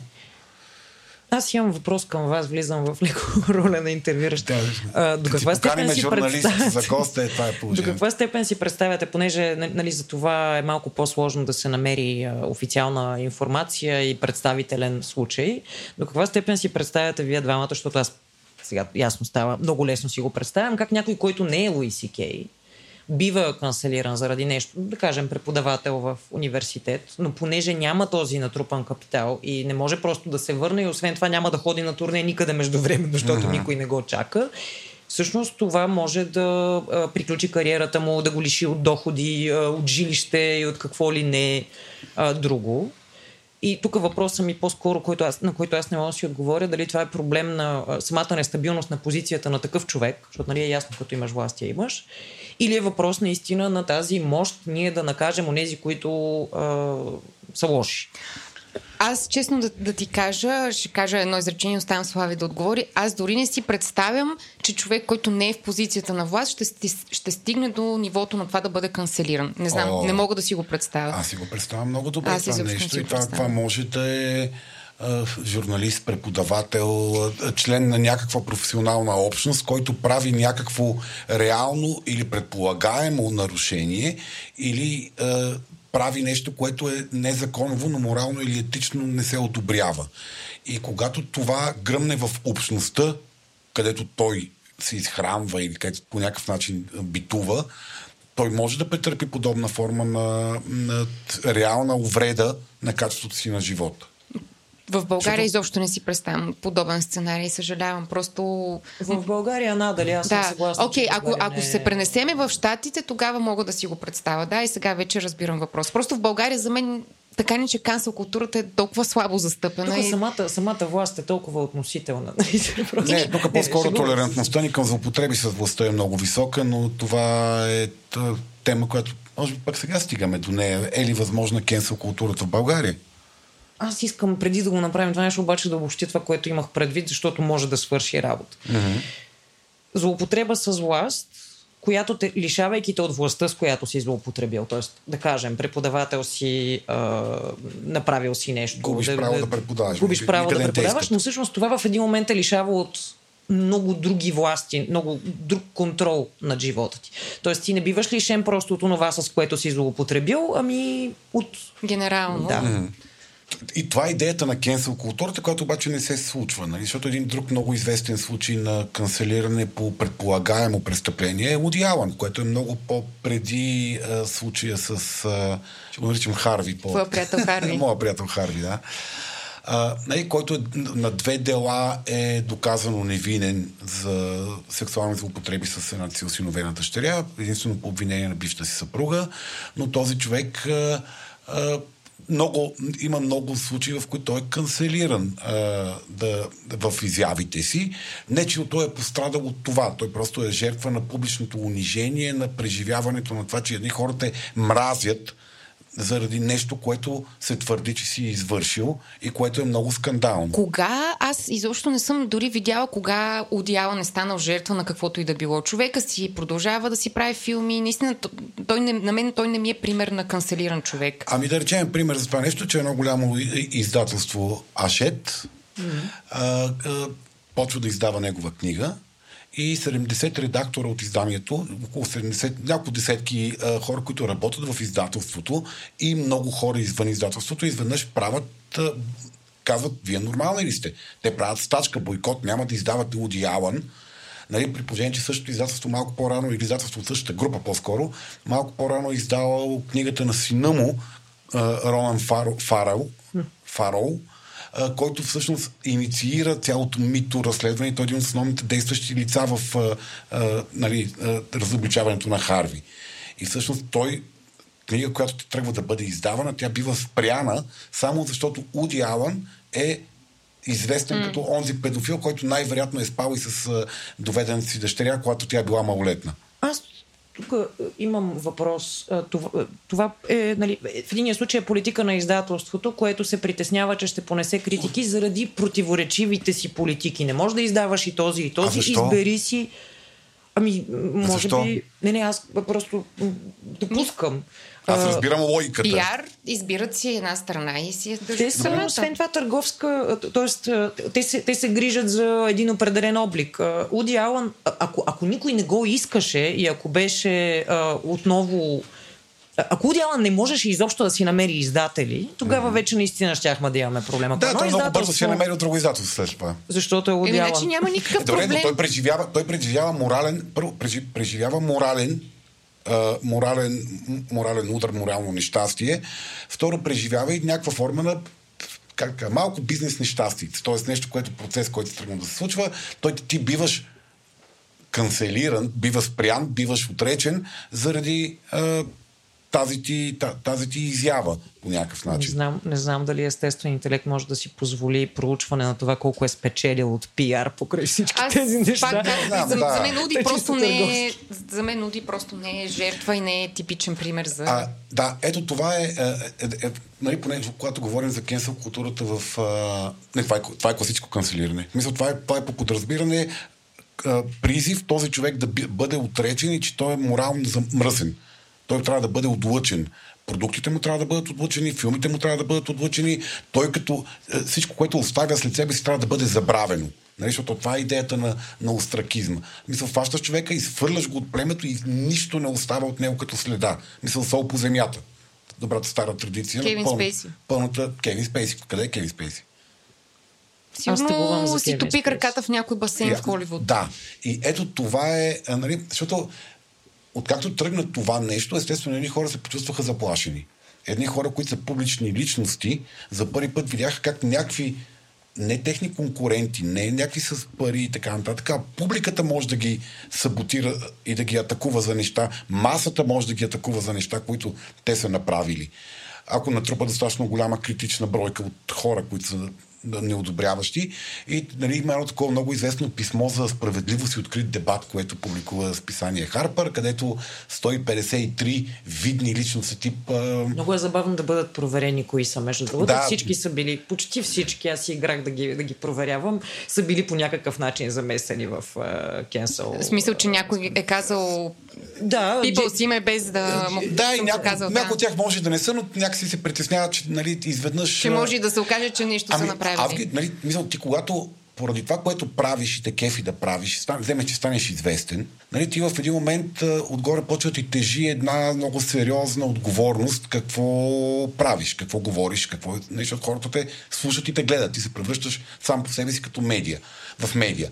И нали, това, не стига това, ами в същото време изведнъж ти трябва много добре да внимаваш какво правиш и говориш, защото има, има една власт, новопоявила се власт, която може да накаже за неща, които не са юридически наказуеми или не са някаква форма на, на ти, ти да навлизаш в нече в чужда територия, просто правиш нещо, което ти е хрумнало или казваш нещо, което не е юридически наказуемо, или казваш нещо, което мислиш. Нали, една от хората подкрепили а, нали, писмото за справедливост. Да, е, е, Милата. авторката на, на Хари Потър, нали, която в същото време е леко на, е, търпи някаква форма на морална увреда, най-вероятно никаква финансова, но форма на морална увреда, натиск, притискане заради тран, трансфобски да. изказвания.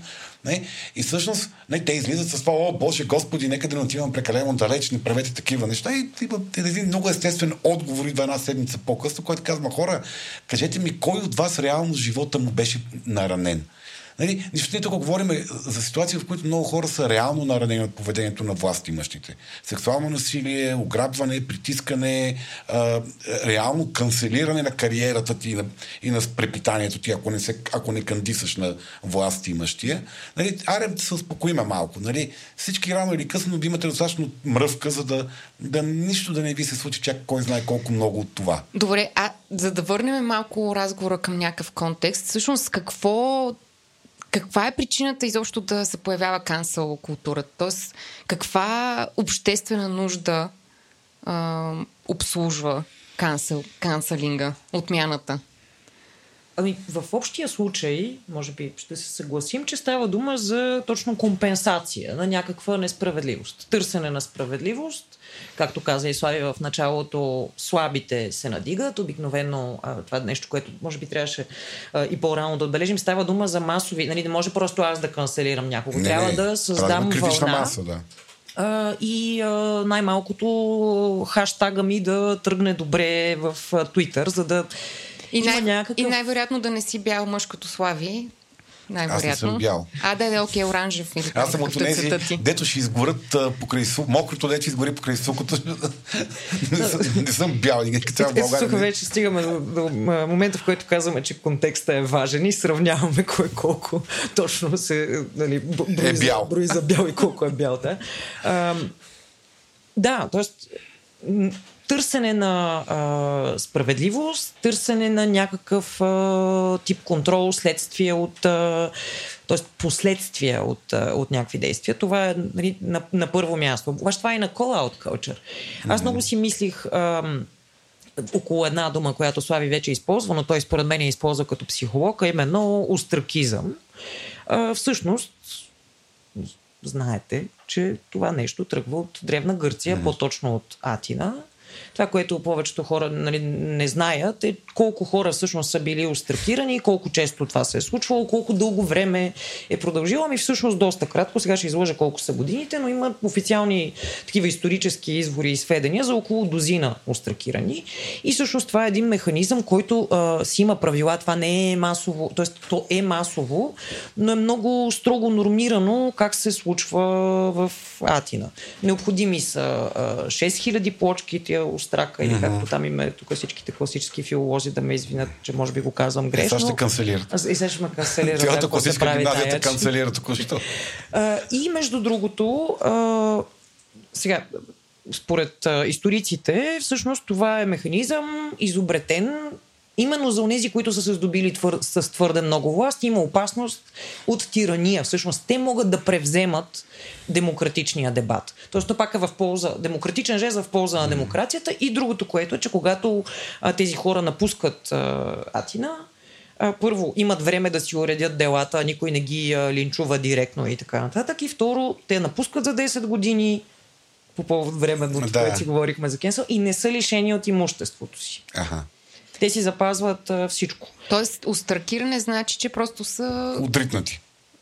Пратени в учтиво, изгнание. учтиво поканени да Пра- напуснат пратени, града. пратени в изгнание. Пратени в Пратени- изгнание. Ма пратени. цивилизована форма на изгнание, не като в Сибир. Сега то не, нали, не На става топло, ясно на гръцки остров. всички те какво точно правят и така нататък, поради факта, че тогава социални мрежи и папараци Да. също не, не е имало. А, аз си мислих обаче за друго нещо, именно за публичните наказания и за ам, а, показността на наказанието. Това е една друга потребност, която а, така свързва се с няколко неща поне. Едното е, че групата, когато наказва публично, тя се консолидира.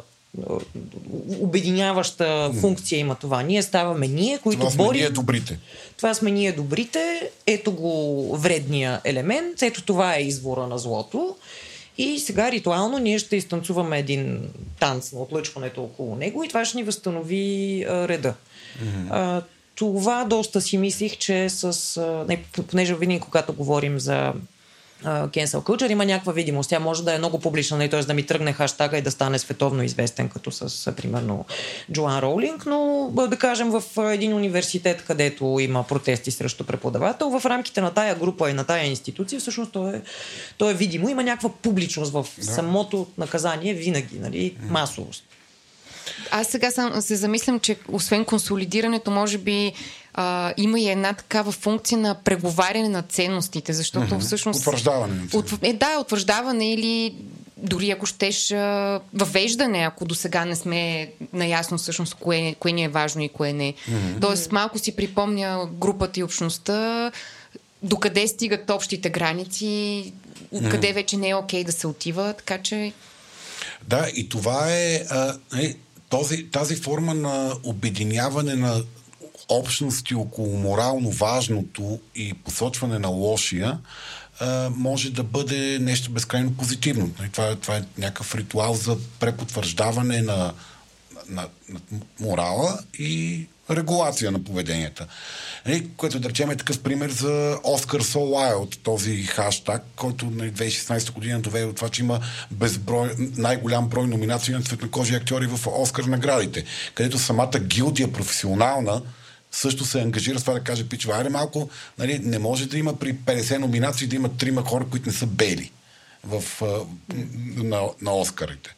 Така че нали, има, това има без, или а, а, мито движението, което даде сила на страшно много жени да кажат, че са били сексуално малтретирани. И, и, и даде една огромна гласност нещо, което разни психолози повтаряме в разни маргинални изданица и медии от а, десетилетия. И памфлети. Не е виновна жертвата.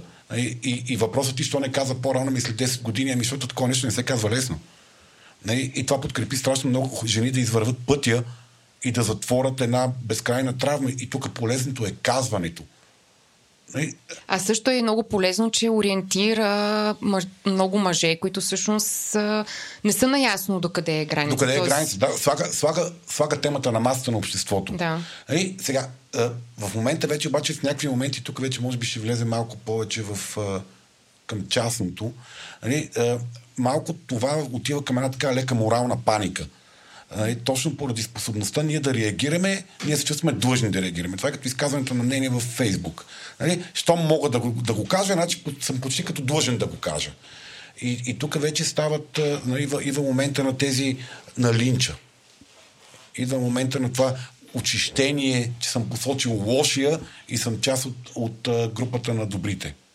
Да, то, това, което всъщност ти казваш, Слави, е така а, балан, балансирания ефект, който е за, така започнал да се случва и може би mm. в бъдеще ще виждаме все повече от него, но всъщност проблема до, до тук е, че много се лашка в крайностите, т.е. от едната страна на махалото към другата.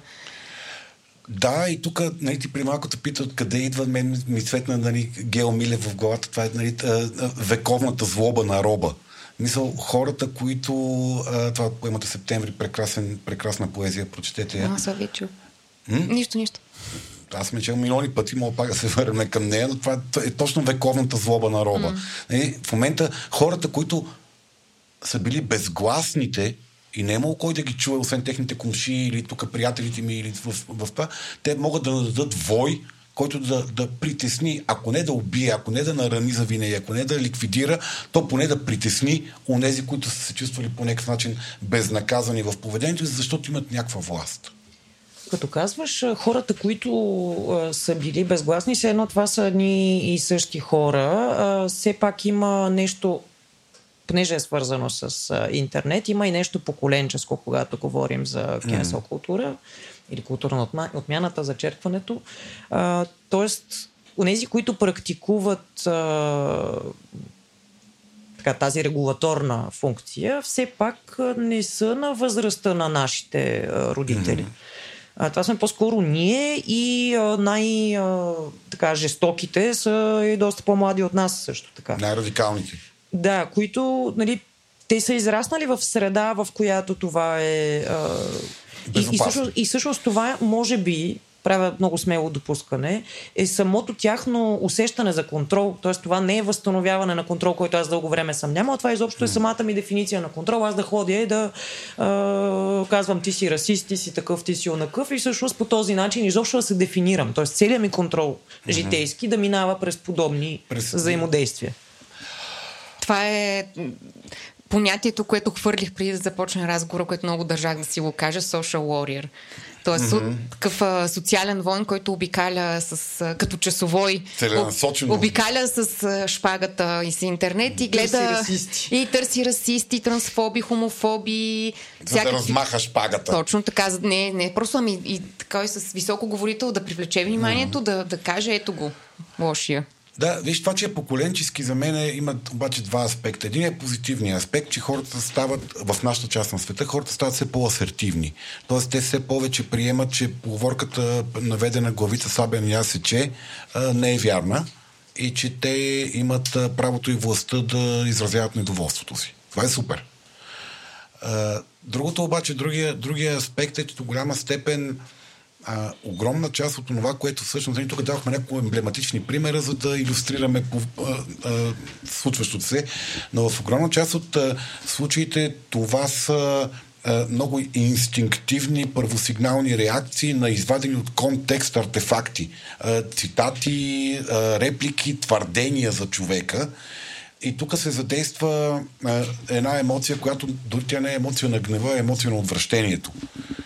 Отвращението е едно от най-първосигналните чувства, които ние имаме. Природата ни го е дала, за да можем бързо и еднозначно да разпознаваме това черно или бяло т.е. дали е полезно за нас или е опасно за нас.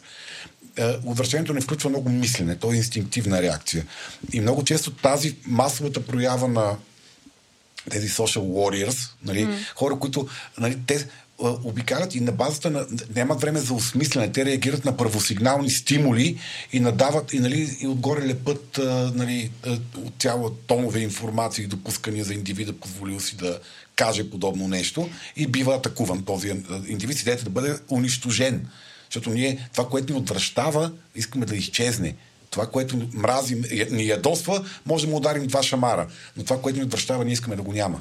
Аз имам един такъв пример а, с една дама, която гостуваше в, на Джо Роган подкаста и представяше своята книга, която е изследване на а, подрастващи момичета в Штатите, така, навлизащи в пубертета около 13-14 а, и така едно явление на а, много, много момичета си сменят пола, без да са минали терапия и без да са подготвени за това. И после или искат да се върнат обратно, или става така, всъщност подхождат към смяната на пола като решение на психологически проблеми, които имат. Съответно, тези проблеми задълбават се. Тая тя е направила някакво подробно изследване. Тя всъщност точно това разказваше, че без изобщо хората да са чели книгата и само заради факта, че тя а, по някакъв критичен начин а, разглежда Възможността да си смениш пола като ами, тинейджър. По, да, тя разглежда някакъв, някакъв много конкретен аспект от, на от, тр- трансформацията. От трансформацията mm-hmm. с много конкретна група mm-hmm. и, и всъщност посочва много неща, които са ценни и важни и за самите транс хора, но въпреки това така мигновено тя беше зачеркната като трансфоб, без да й бъде даден шанс изобщо някой да прочете изследването и да види аджеба дали тя наистина казва не си сменяйте пола деца или казва нещо друго. И, и това всъщност тя дава гласност, може би не много компетентно и добре, или пък думите са извадени от контекста на нещо, което страшно много хора психоаналитици, хора в сферата на, на психиатричната грижа в момента говорят постоянно и алармират, че а, хора, които са по принцип почти бордерлайни, т.е. хора в пубертета, с а, неустановена самоличност, много емоционални проблеми, вътрешни конфликти, търсене на себе си, а, правене на всякакви произволни опити да се справят с вътрешните си демони. Изведнъж е така да, да, да бъдат улеснявани да извършват медицински интервенции върху себе си, е много рисковано и увреждащо тях самите. Нали, без, без психиатрична подкрепа, психологична подкрепа и грижа. Това си го запази за една друга хлъзгава това, тема, която да, ще добре, това къде, но ето тук мен нещо хрумва. Тя къде всъщност го е казала това нещо, защото тук почва да стигам до темата има... за публичното говорене и частното говорене. Тя има, доколкото разбирам, издадена научна Тя има книга. Книга, uh-huh. книга а иначе така еф... ефектите е... от, от, от нейното остракиране тя коментира в някакво предаване. Тоест това не е нейно спорадично изказване, това е представяне на изследването да, да. и което а, нали, може по всякакви начини да е да. проведено, но най-вероятно си отговаря на някакви базови а, критерии. Нали? Аз, Тоест... Да, аз не съм чела книгата, но по-скоро това, което ми направи може да е лошо като изследване. Да, е, може да е отвратително изследването. То може наистина и да е трансфобско. Въпросът е, че като когато не си се запознал в цялост, както ти, Слави, uh-huh. обърна внимание, наистина social warrior много бързо скача на ключови думи. Може Тоест... да се окаже, че е финансирано от консервативна организация и ей тогава е, вече тогава, е тебе, кой ти, тебе кой ти дава пари? Кой ти плаща? А, а Терво ли ти плаща на тебе или КГБ?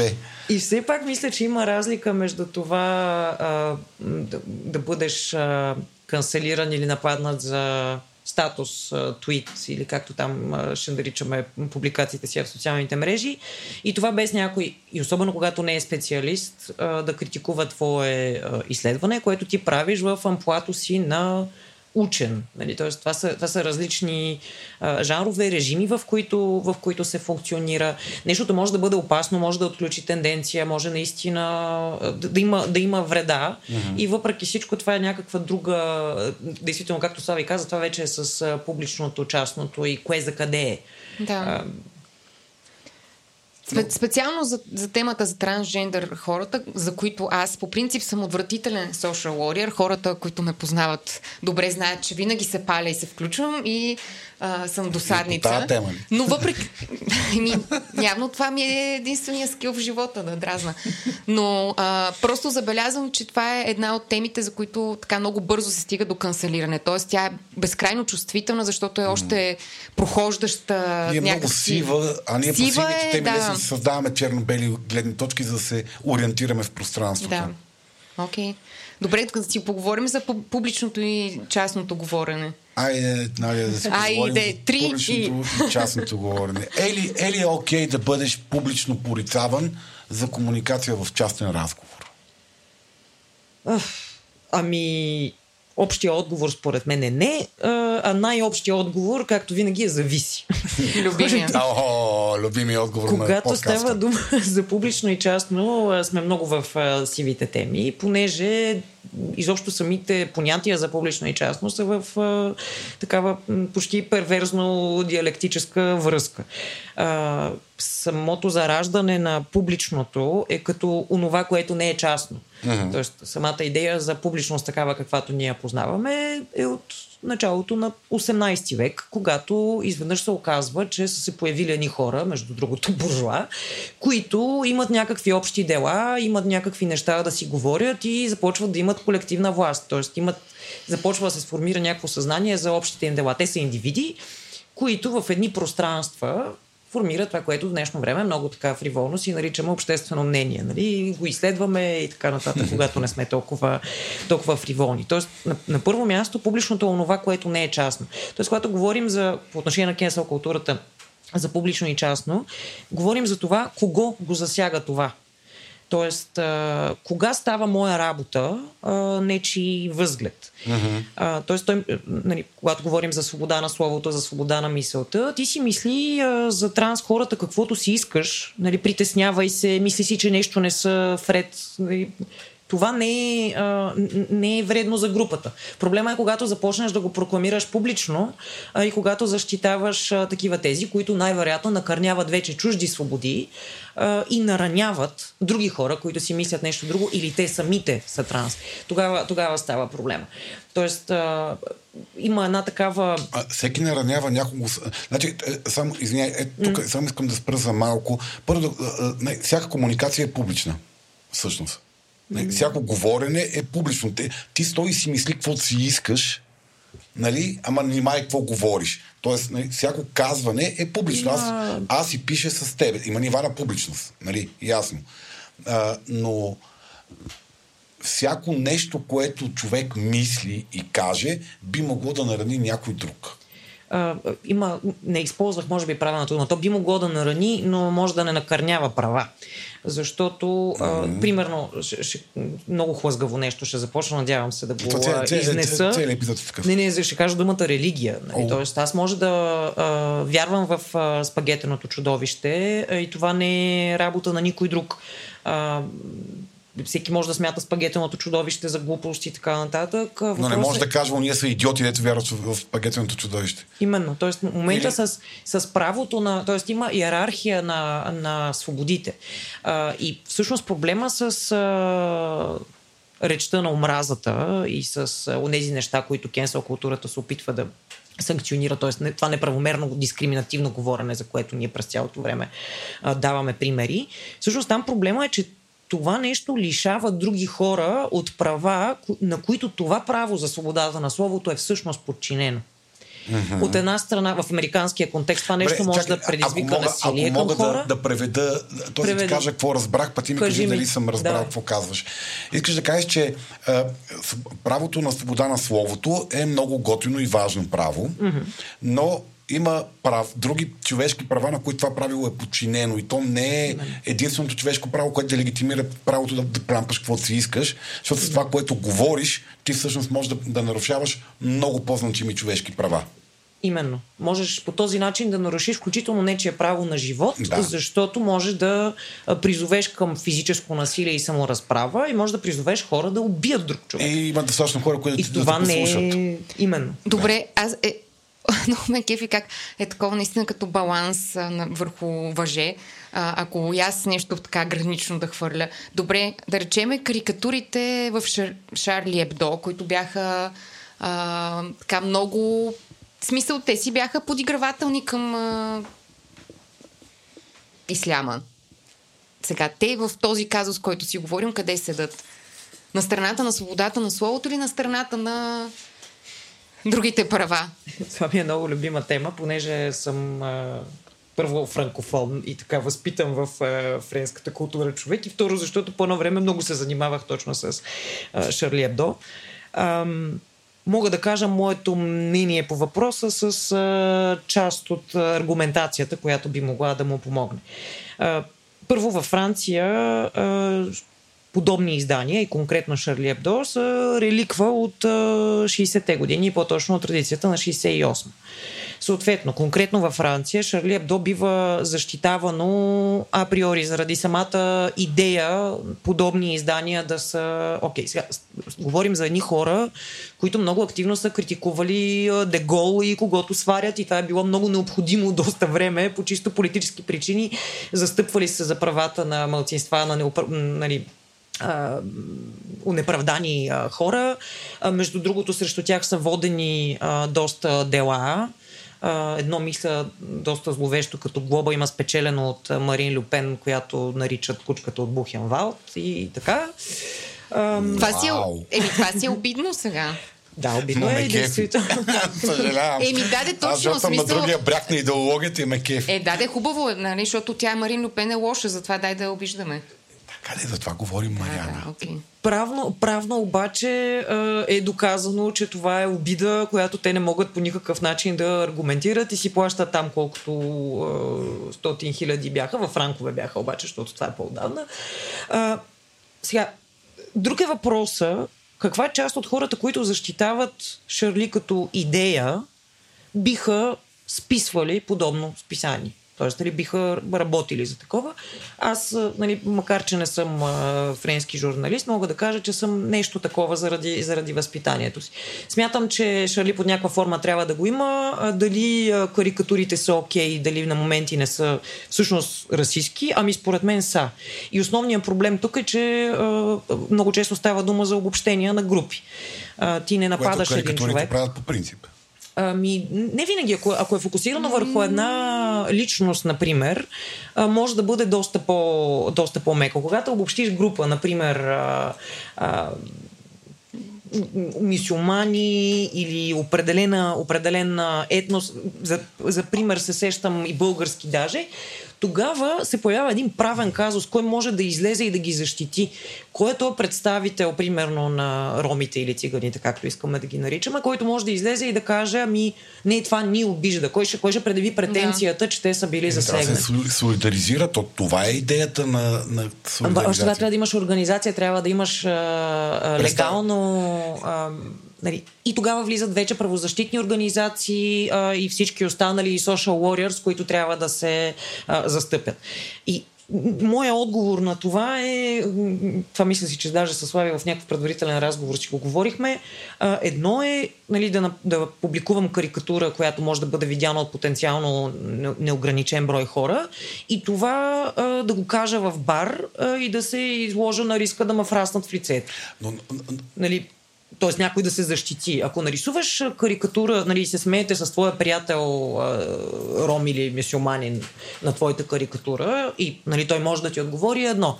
Когато ти именно от позицията си на власт, именно човек Медия. с достъп до а, на чист български аутлет, а, можеш да разпространиш това нещо, тогава трябва да си много по-внимателен. Да, на мен това, което много ми хареса, как прокара границата между това така наедро да хванеш някакъв сегмент от обществото и да кажеш тия са еди какви си и всъщност да, да бъдеш остър, критичен, саркастичен към, някой, не, към някаква конкретика, към ситуация или към човек, който Според е направил даже нещо. конкретна постъпка трябва да защото... бъде, защото и човека не се изчерпва с едно свое действие. Да, но ти, когато, говорим... когато а, специално при карикатурите е много, не знам, то, то не, че не се случва постоянно и, и не го правим ние хората постоянно, да речеме, а, какво ще кажеш за тези карикатури, които са много масово разпространени, за дебелото, разпуто, корумпирано чинге?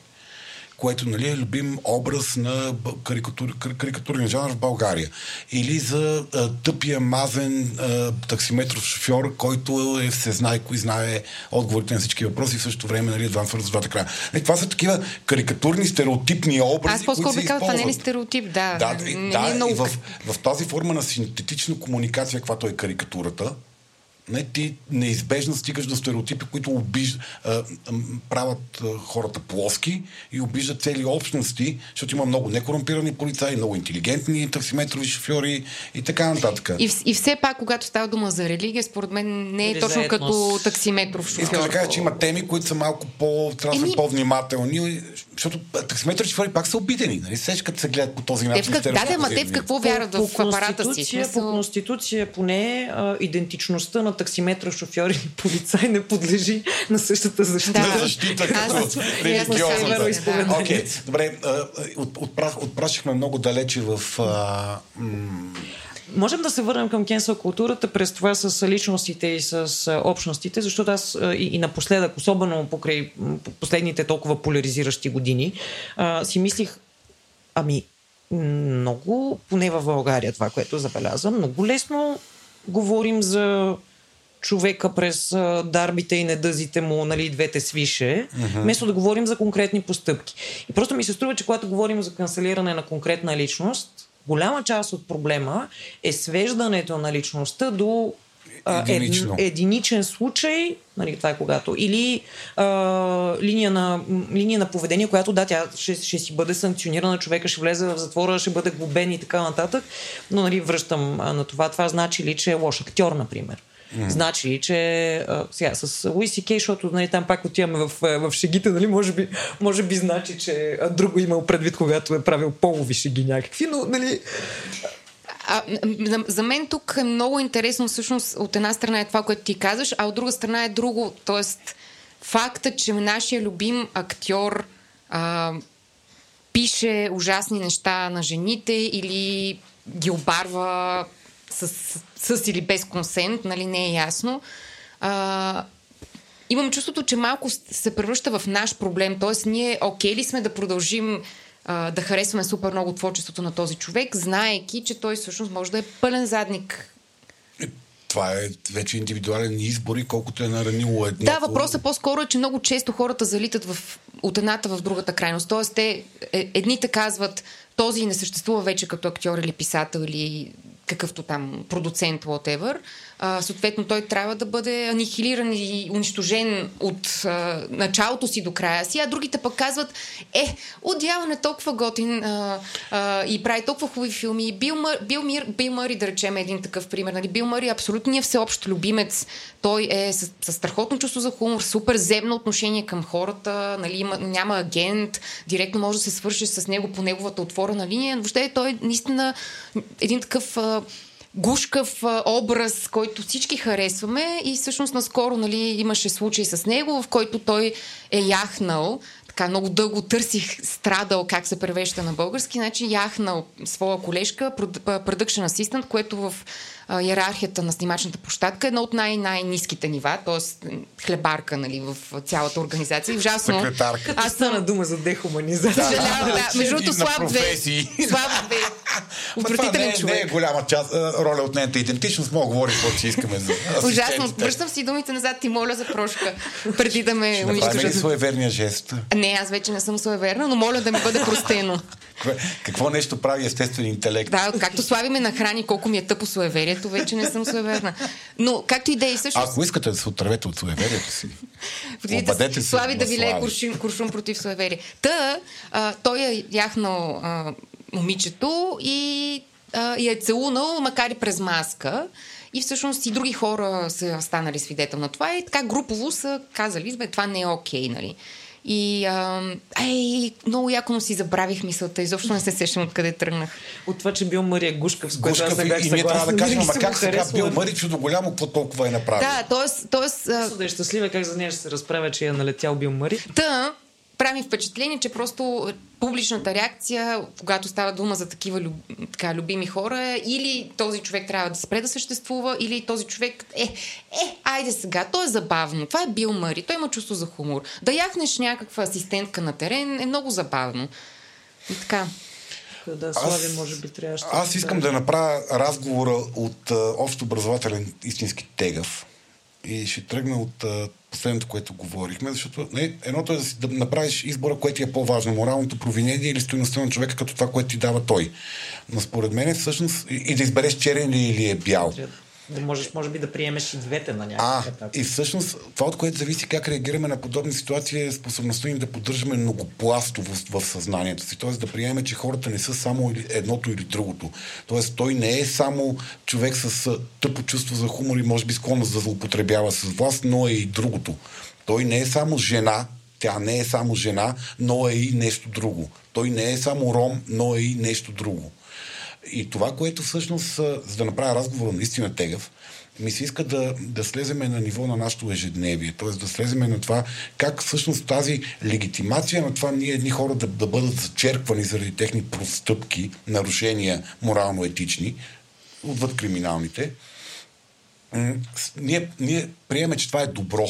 Ние приемаме, че това е окей като социално поведение и го свеждаме на ниво там, където хората вече всъщност, както казах малко по-рано, наистина страдат от това. Когато те биват канцелирани по абсолютно същия механизъм и методология в частната си група. Биват канцелирани в малката общност, която им е много по-важна. Защото принадлежността към групата е нещо, което е екзистенциално важно за човека. Мисля, една от основните ни потребности е ние да бъдем свързани. Я само дай дефинира, дефиниция на малка общност. А, Семейство или... Семейство, приятелски кръг, гимназия, фирмата, в която работиш, а, а, екипа, в който работиш, професионалната ти общност, в която се изразяваш. Тоест там, където тази свързаност ти е наистина важна. Откъдето наистина зависиш от нея. Където наистина страдаш много, ако бъдеш изхвърлен Да. от нея.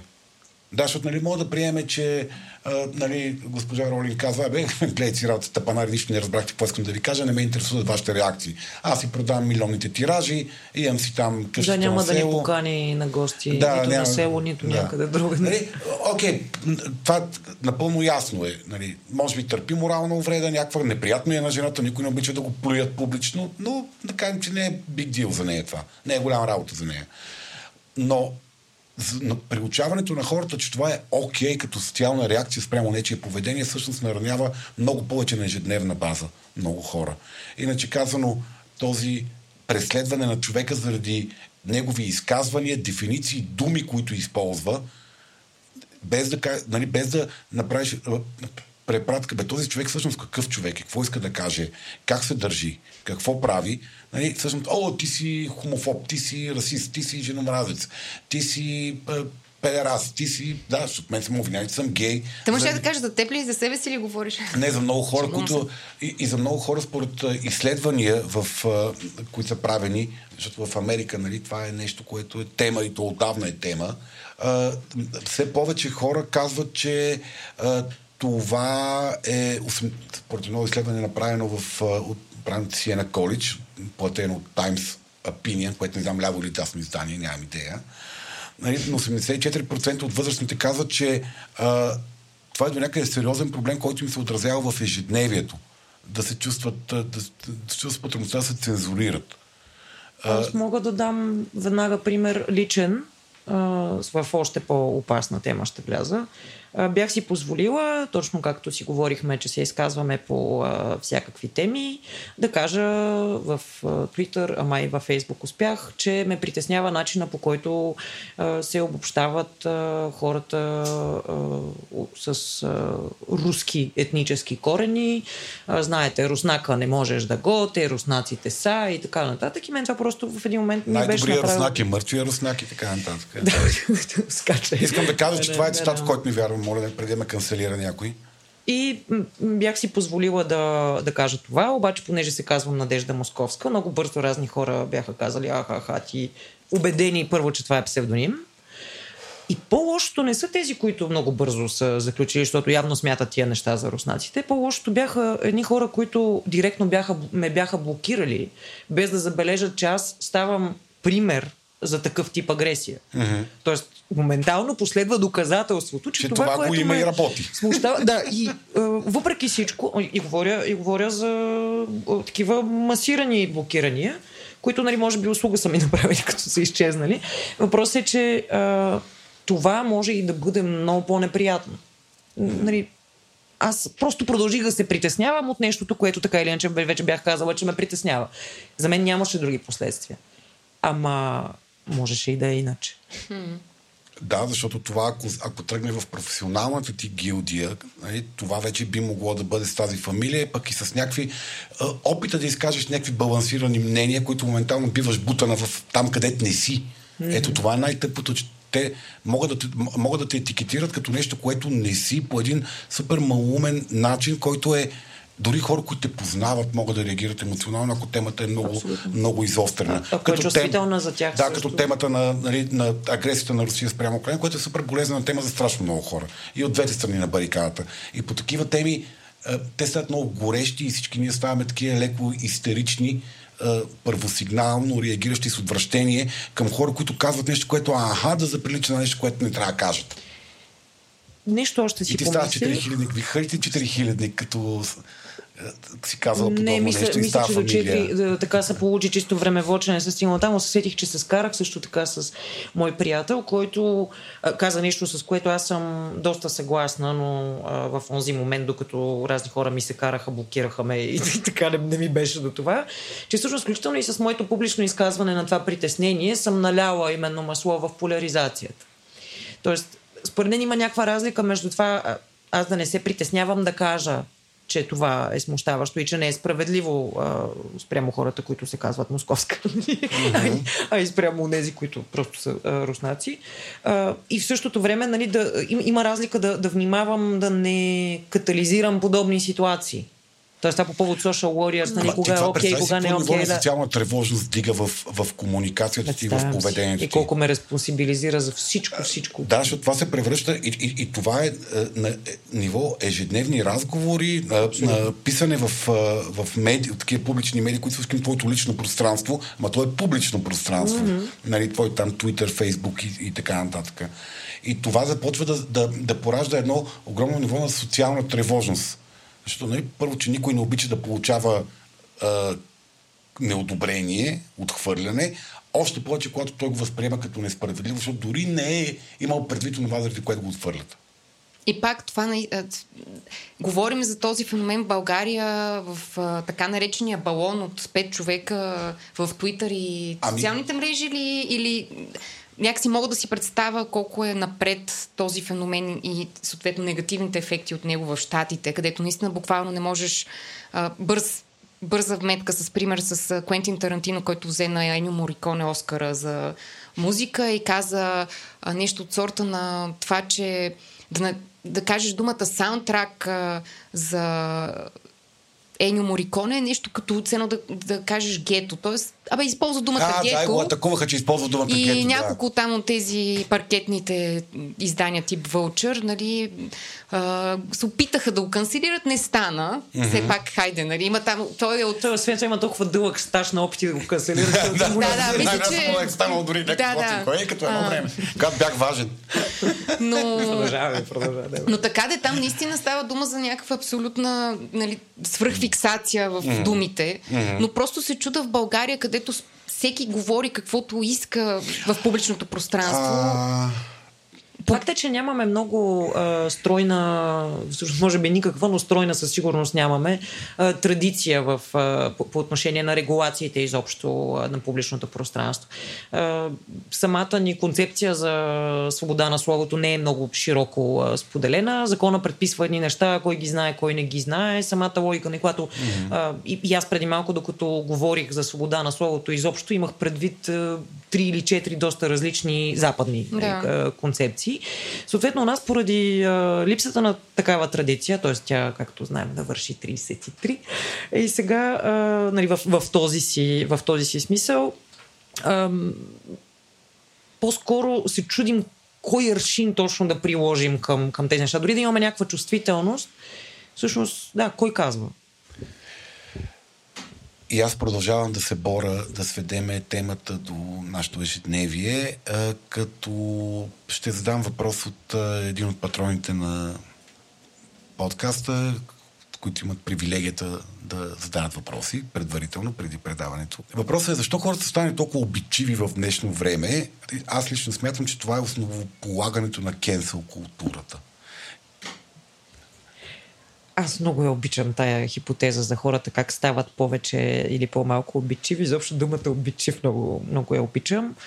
моята спонтанна реакция на този въпрос е, че всъщност обичивостта, докачливостта е свързана точно с а, контрола, с а, идеята, че можеш да управляваш това около теб. Тук нали, ти вече като психолог ще кажеш какви са му нали, чисто психологическите а, понятия. Ама като един човек, който постоянно обижда, мога да каже това. Просто за, за, мен това е свързано с загубата на контрол. Ставаме обичиви, защото много малка част от а, света ни е де-факто под наш контрол и го усещаме така и заради това започваме да свръхконтролираме там, където можем и съответно правим свръхреакции. Мгм. Така го си го обяснявам аз спонтанно. Добре. Слави, отговори го ти в този въпрос, като... А, аз лично не сме... А, мисъл, първо, като някой да ми зададе въпрос в днешно време, ми звучи като такова тия старците от Мъпет Шоу от балкона, нали? Едно време, какво беше, па какви са хората. Гледай, може да обидиш човека така. Не искам да обида никой. За мен е, а, много често казвам, то в днешно време а, заради социалните медии, заради времето, заради не знам си какво. Според мен хората не са се променили толкова, промени се способността им да изразяват какво им е.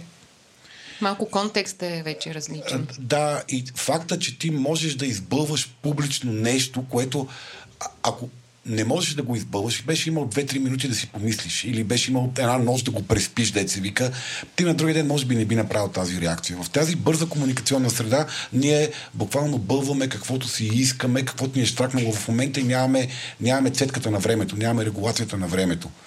Е, е, защото а, това, което ни позволяват медиите и което медиите е опасното, този тип социалните медии, че следите остават. И нещо, което аз сега емоционално, първосигнално съм направил, независимо дали е позитивно възторг към нещо или отрицание на нещо, то остава и хората започват да реагират. И когато хората ми реагират, аз изтвърдявам позицията и започвам да защитавам това, което съм имал предвид. Тоест изисква се едно много голямо ниво на саморегулация, да кажеш, пич, да, това беше тъпо, не съм прав, е, много, по-много слойно е, по-много странно е. И да, смятам, че способността ни бързо импулсивно да даваме тези емоционални реакции на отвращение, могат по някакъв начин да бъдат свързани с кенсел култура. Какво, т.е. несъзнаваното е на показ, просто е разболено, защото не, просто е... не даваме време на съзнание. Да, несъзнаването, несъзнаването е много по-разголено. Разума няма време да поеме контрола върху поведението ни. Това звучи, кош... звучи супер тегаво, като Ама, процес. ама е Така такова. изглежда. Ама е такова. Все едно цялото, цялото, такова, цялото колективно желе е на показ и ни пляска в лицата и никой не знае какво да, Да, и направи. ние се ангажираме първосигнално, емоционално, постоянно с някакви неща, които са много често сме неправи, едностранчиви, черно-бели, но в търсенето на някаква вътрешна емоционална награда и потребност в момента, емоционална, не рационална, ние се ангажираме с някакви неща. И, това, и това прави кенсел културата толкова мощна и понякога толкова опасна. Ще ми позволите ли една шега преди Мариана да Зависи да, ти да отговори? обидиш някой само. Няма никого да обидя. Ще кажа, че вкарахме Само още... себе си убеди. ще, ще кажа, че вкарахме още една дума. След като обявихме, че темата е хлъзгава, сега стигнахме до това, че тя е и лепкава. На. Това е, да. Няма, ня, там не, мож, не може лек, лесно да си тръгнеш от нея.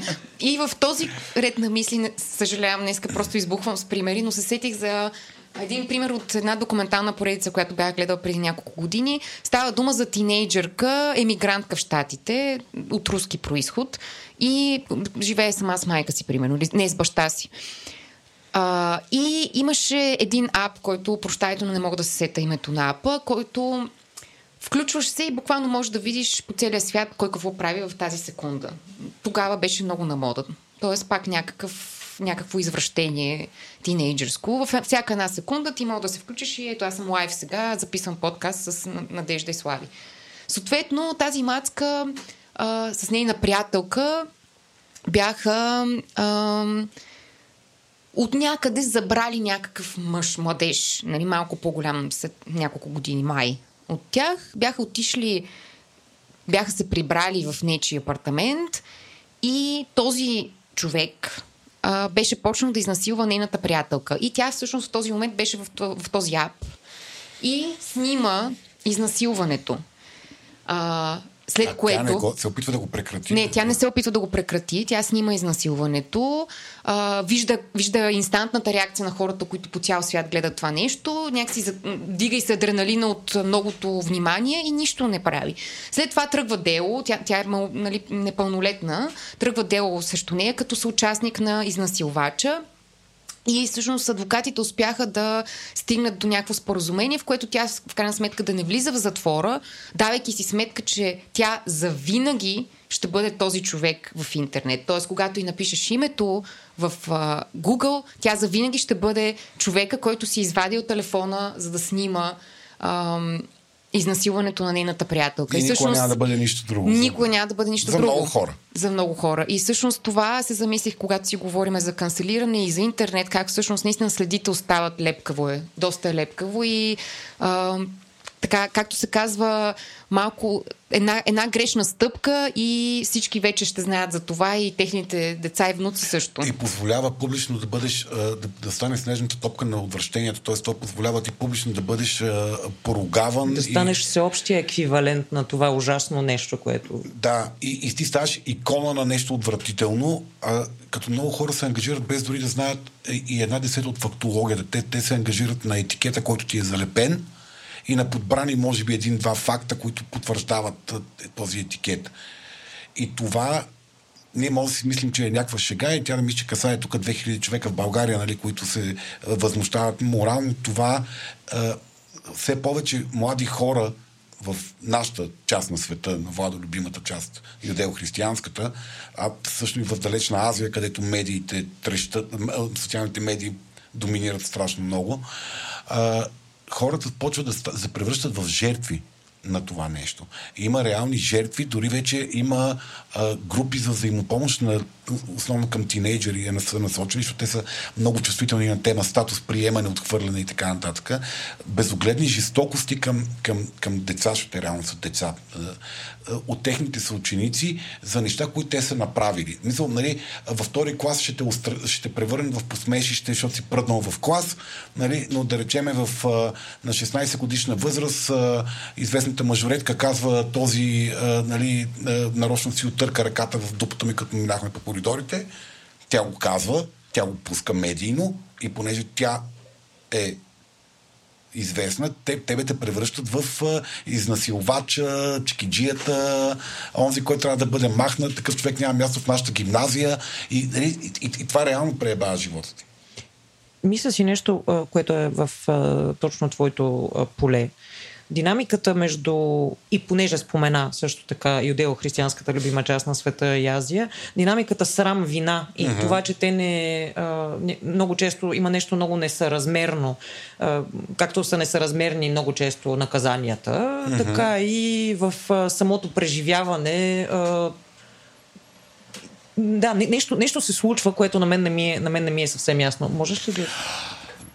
Проблемът на, на тази форма за социална регулация, тази морална паника, тази истерия, която много често ние хората все повече приеме за нормално и приемлива. Дайте да се събереме да го линчуваме тоя. Защото е направил нещо морално недопустимо, казал е нещо морално недопустимо.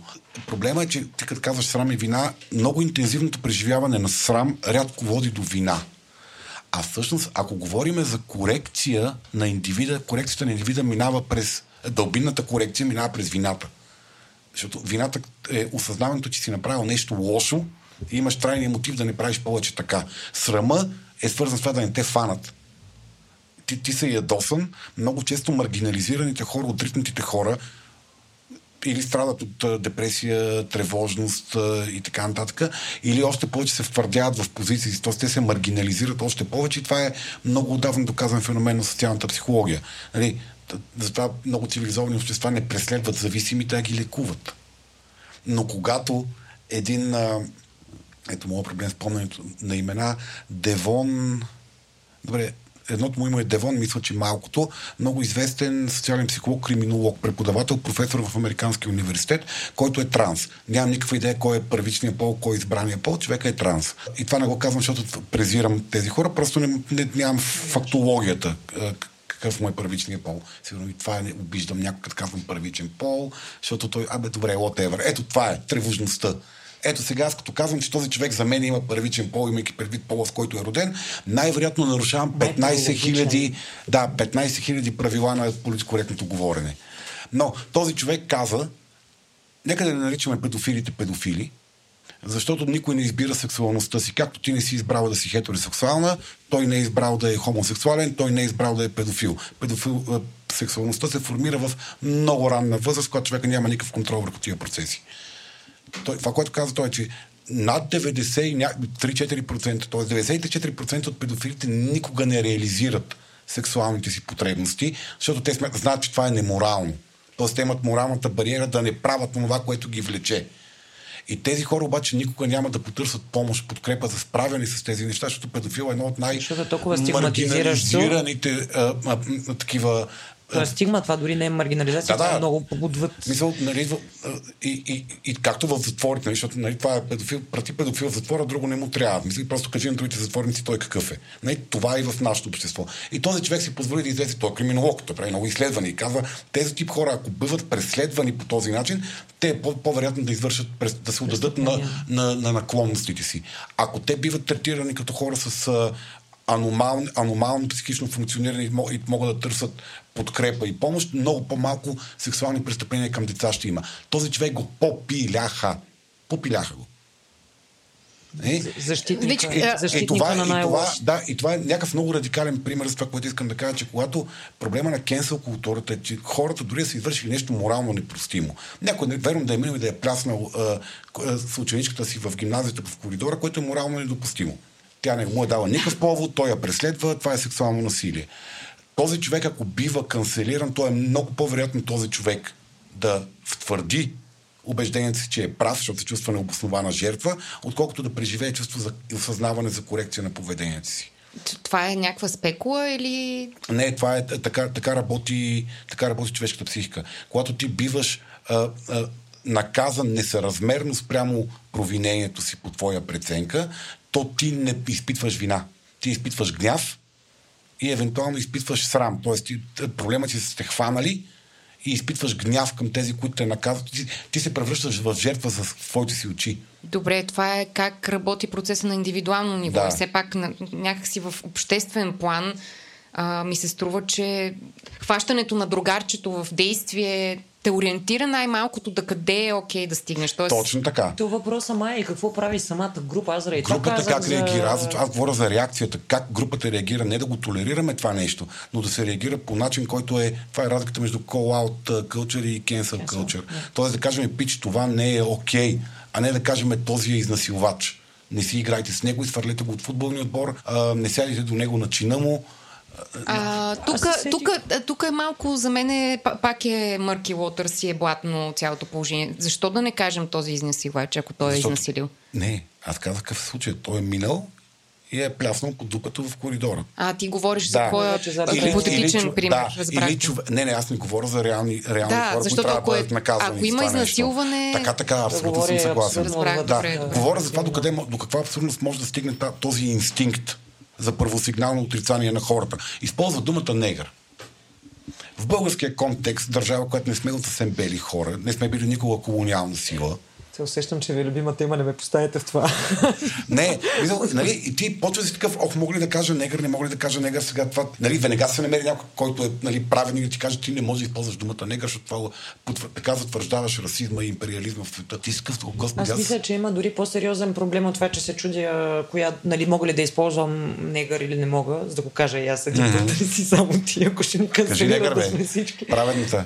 Аз само да кажа, че ми отне много години да казвам негър, но не искам да казвам негър сега. Само не, че, Добре, че не го казвам това. Въпросът е, че много често се чуя какво да кажа всъщност, защото в моята глава, нали, аз си превеждам много често от английски, а, нали, очевидно а, хората, които имам предвид, понеже са тук, а, може би са британо-карибци, не са афроамериканци. Да. И, нали, това не, да. не е окей.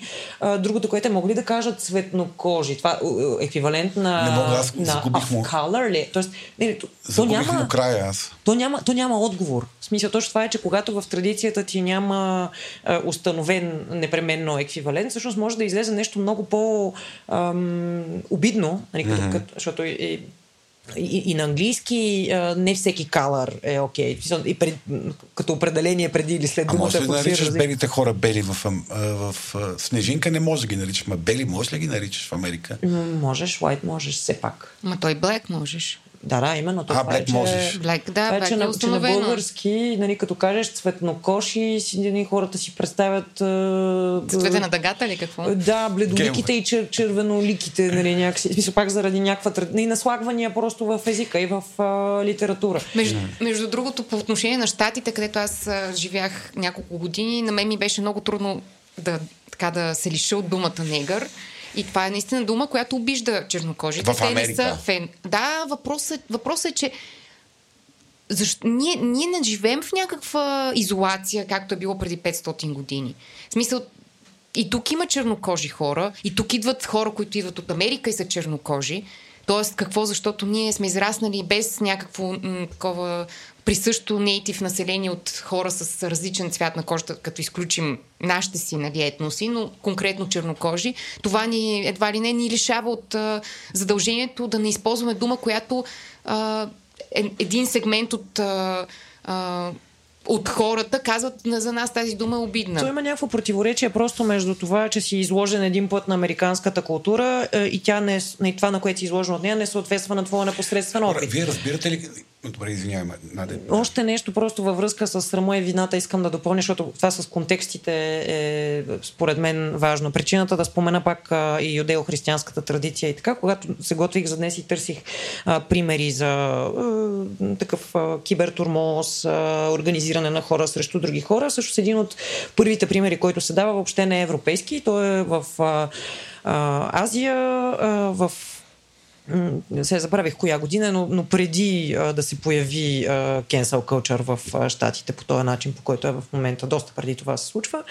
А, Става дума за такъв а, еротичен жанр, самопроизвеждат се, нали, произвеждат се а, видеа от, а, от хора. Сега проблема е, че един от а, жанровете включва насилие над животни.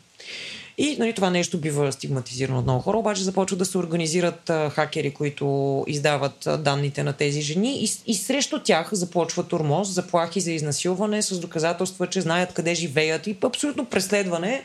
Извинявай, само, само да попитам, да съм наясно с, с мизансцена. Ж, жената се заснема Жената- как изнасилва животно. Това Тя, ли е? тя, не, тя не го изнасилва, примерно го бие или нещо, нещо подобно. В смисъл, е, сам, самото, Да, нещо, окей. самото нещо е ужасно. Да, Въпросът но е, че жената участва в... жената, Да, жената участва. Да, и въпросът е, че след това а, десетки и стотици хора, тъй като са изнесени данните публично къде живее, започват да я нападат и преследват.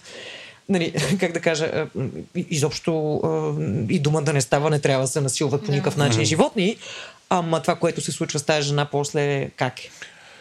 Да, но ние можем да бъдем а, канцелирани в малката си общност за много по-простими Това неща. нещо, мисълта ми беше, че тогава не е направило впечатление много на Запад и минава за някаква азиатска екзотика, понеже груповата им динамика била такава.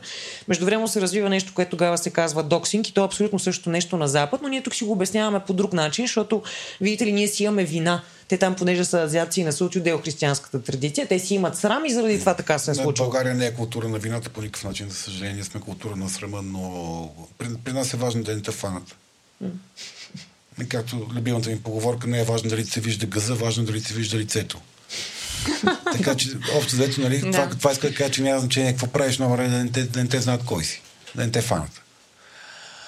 Понеже усещам, че вървиме към края и някакси не искам да изпаднем и си искаше просто да кажем две-три думи и говорейки си за това публично срещу, срещу лично и въобще така отношението на, към, към, някакъв, към спецификите на това общуване между индивида и света като цяло.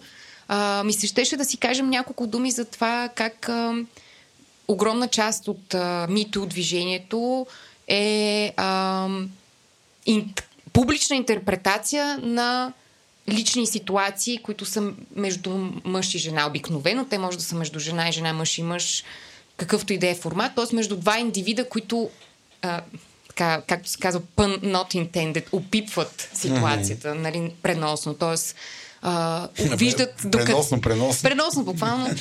да, виждат докъде са границите на другия и просто да си припомниме, че отношенията между двама човека включват и конфликт, и нарушаване на граници, uh-huh. и обида. И всъщност uh-huh. по някакъв начин мито а, поставя един а, невъзможен за изпълнение идеал, в който ти във всяка една секунда успяваш да проявиш уважение към другата личност, да спазиш нейните граници, без по никакъв начин да я накърниш, което на практика в, бит, в битовия свят, в ежедневието, в което ние си общуваме и особено ако си в търсене на партньор, това е напълно невъзможно. И просто ми се искаше така да си поговорим малко за за границите и всъщност до каква степен кансъл културата създава а, някаква иллюзорна представа за това как би трябвало да се случат границите между двама човека. Аз тук ще се проявя много диктаторски. За мен темата е изключително важна и дълбока и е много важно да се говори именно поради това, поради което ти каза, че, че, че е станала толкова важна и актуална. Защото това е една по принцип тревожна тема. Нали, отношението между мъжа и жената, особено в началото, той после дема в началото, да кажем. И когато а, тя бива натоварена с тази още по-голяма тревожност на, на редното и нередното.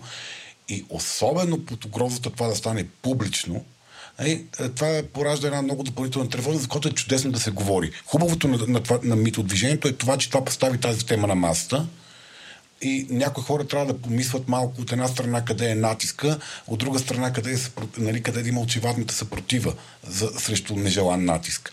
Това легитимира говоренето за тази тема, а не жертвите да мълчат. Това легитимира темата за това, което си говорихме много с вас, а, когато си във властова позиция, как упражняваш сексуалните си щения. Нали, правилото, където си вадиш хляба, не си вади она работа, особено ако си във властова позиция, според мен е не случайно е толкова популярно и няма човек, който да не го е чувал. Нали, защото там винаги по подразбиране ще сга... има опасността да загазиш лука и човека да кандиса поради натиск който може да си е него вътрешен и ти да кажеш, ма тя що не каза бе, ама ти трябва да осъзнаеш, че го има този натиск. Или той що не каза бе, нали, да не приеме, че само жените могат да бъдат а, подтиквани към нежелан секс. А, така че, а, но ваденето, ваденето на частното и разгласването му на публична, като публично е, е нещо, което е всъщност това, за което говорим. Се опитвам нали, да, да върта разговора, как ми се отразява това в частния живот. Защото е много лесно Речем, това много често се наблюдава при двойки, които се разделят. А, инстинкта на приятелите е единия да е лошия, другия да е добрия.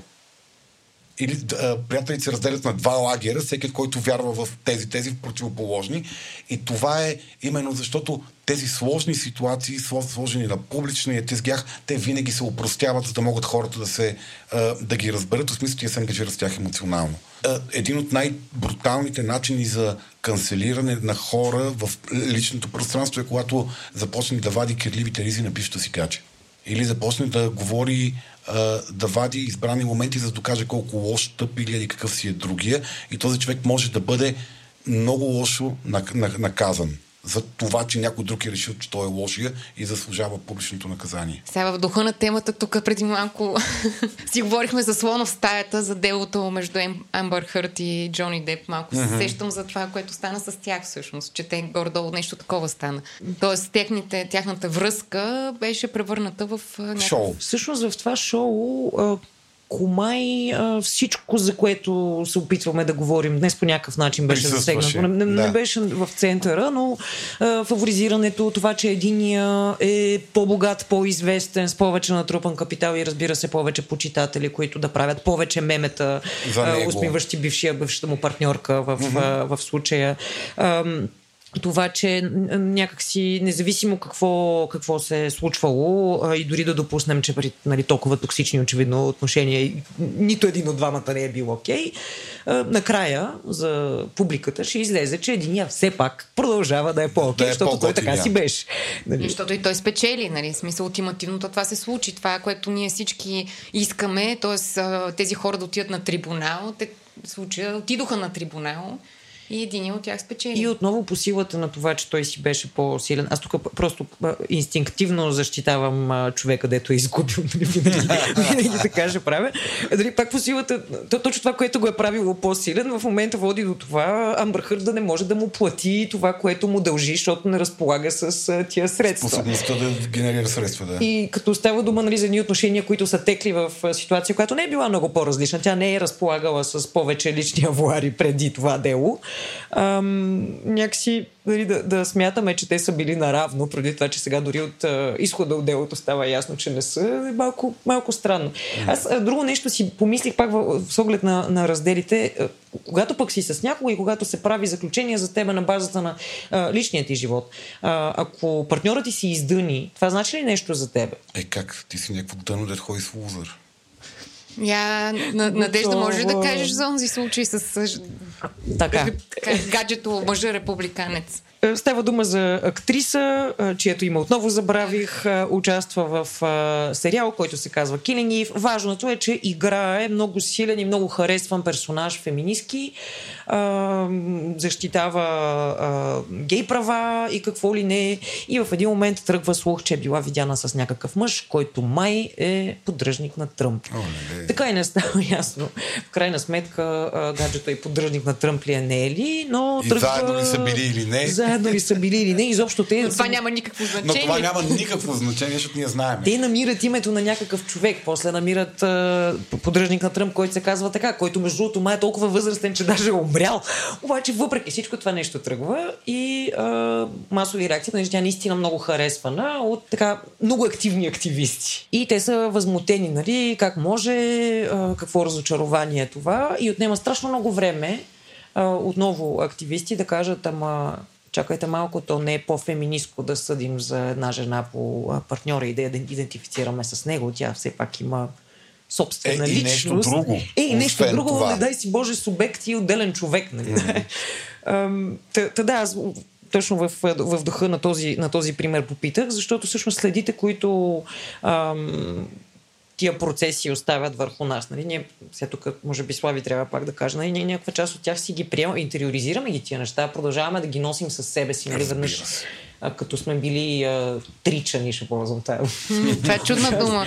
Ето това при нас е култура на тричането в България. Да, да, ето култура на тричането. Това Така е ще... много, много пасно това. Това пасна идеално. Добре, култура на тричането, така ще... ще... И тук вече, вече захапахме и насилието на животни ужасно. Според мен нямаше така сива тема, която да не засегнем днес, Ама е не, да, окачи, да окачиш някой на въжето е всъщност това, защото кенсел културата е като линчовете едно време. Mm. Един, едно очищение на, на масата е, за постигане на някакво най-често морално облегчение. Е, има изследвания, които казват, че най-големите, най-масовите проценти на бягство на мъже роби, чернокожи мъже роби в е, колониална Америка е било, когато е, изнасилат бяла жена или изчезне бяло дете. Защото те знаят, че инстинкта на, на, на, на бялата общност е да намерят чернокож виновен, който да бъде обесен, публично по някакъв начин линчуван. За да се успо- за да се укроти и, общността. за да, и общността да. да каже, ето готово, нали, смисъл, тези, които са... Нали, и да не е той, те, са- те, те са подразбиране виновни. А, и това, което всъщност е а, един от проблемите на този, този начин на инстинктивно търсене на, на разпознаване на виновника по единични стимули, единични белези, Белези. единични изказвания, единични поведения или други косвено свързани с него неща, като това, кой му е евентуално, може би едва ли не интимният партньор, който е евентуално едва ли не еди какъв си, е нещо, което ни прави много създаваме много токсична среда около себе си по този начин.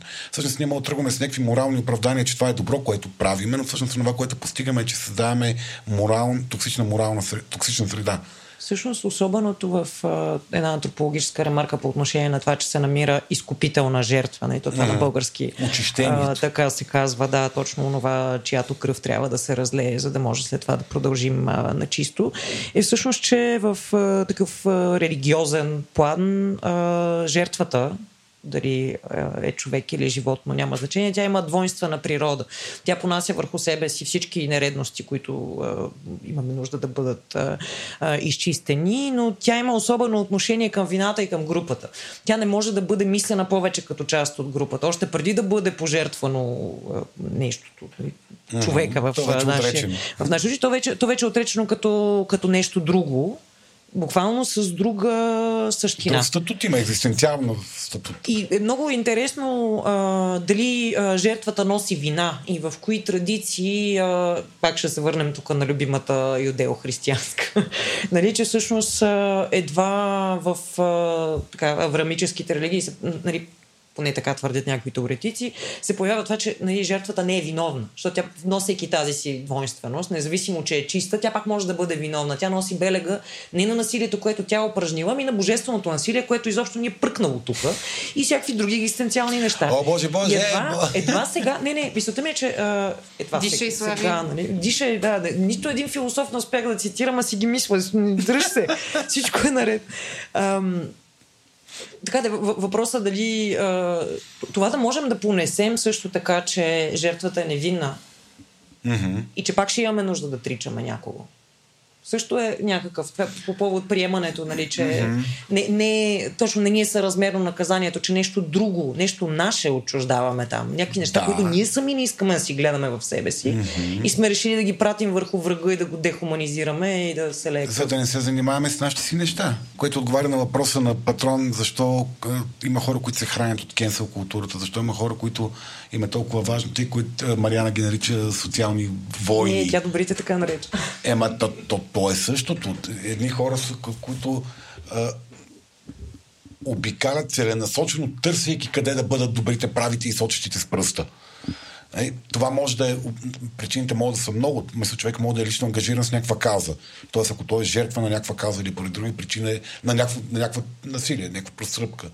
Или по някаква друга причина той е ангажиран с някаква каза, нали, но, но, но има много хора, които просто, наистина, просто и, и само дебнат да стъпиш на криво, морално или етично, за да всичко останало да се изчезне. Темата на разговора, причината за този разговор, каквото и да е, и да се фокусираме върху тази малка грешка, която ти си направил, за да видиш, че ти си лошия, аз съм добрия.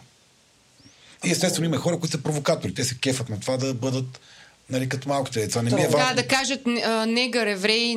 Да, за да могат да провокират другите да получат някаква форма на емоция, каквато и да е тя. Да. Не е важно да е хубава. Важното е да дразниш другите, за да, са, да се чувстват, че това е начин да се свържи с тях, mm. защото може би не знаеш друг, или защото този е най-лесния, или защото такъв ти е публичния образ. Ходи на Рита и хората, те ще ти обърнат внимание. Иначе има опасност да не ти обърнат внимание.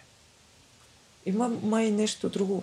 тоест, то, то не е друго, то е това, което казваш. Просто след, едно, след като а, съм повдигнала въпроса за, да кажем, обективацията, за нечие расистско поведение, за нечие женомраство и така нататък, буквално все едно аз съм се очистила. След като съм казала това, аз съм една идея по-малко предубедена Такава. самата аз. Изведнъж ти си много добър човек, ти сочиш много... лошите, не можеш от лошите. Да, от, откупила съм го вече. Да. Това е индулгенцията взета. И, и, и то, това е при, при отвращението, защото а, нали, когато говорим за това как да се справим с нашето отвращение към хора, изпитването на отвращение към хора прави невъзможен контакта с тях и ни прави не, а, не, а, неразумни в това, което правиме. Нали, един от начините ти кажа, добре, аз самия не съм ли правил такива неща.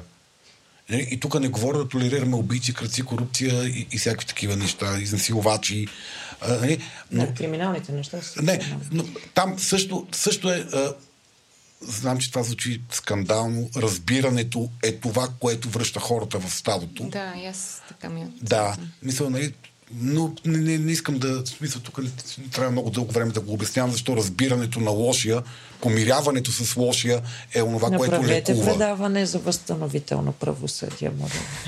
Аз бих хвърлила и моите 5 цента по темата. Това, което се замислих всъщност е, ето, отваряме а, така нова бъдеща тема за сянката, че всъщност а, нали, работата с а, този термин, нали, юнгиански сянката, е нещо, което е много сложно и е много лесно да екстернализираш а, собствените си демони и всъщност да ги биеш извън, извън тебе. Това е всъщност, може би, първа, първа mm-hmm. стъпка. нали, както децата, много трудно на арената на собствените си личности успяват да провеждат някакви процеси, но ако в момента, в който в ги куклите. в куклите ги изведеш, всъщност става много лесно. И, Да ги- и с оглед, нали, казвайки това и така, стъпвайки на това, което Слави спомена с а, престъпниците, аз бих казала, че ам, някакси, колкото разбира се е важно човек да се грижи за себе си психологически, нали, въобще за така, личните си преживявания и страхове, травми, лотевър, всичко останало, толкова е, трябва да се грижиме за нашето общо преживяване, нашата обща травма и всъщност нашите общи аспекти, които са от а, тъмния спектър.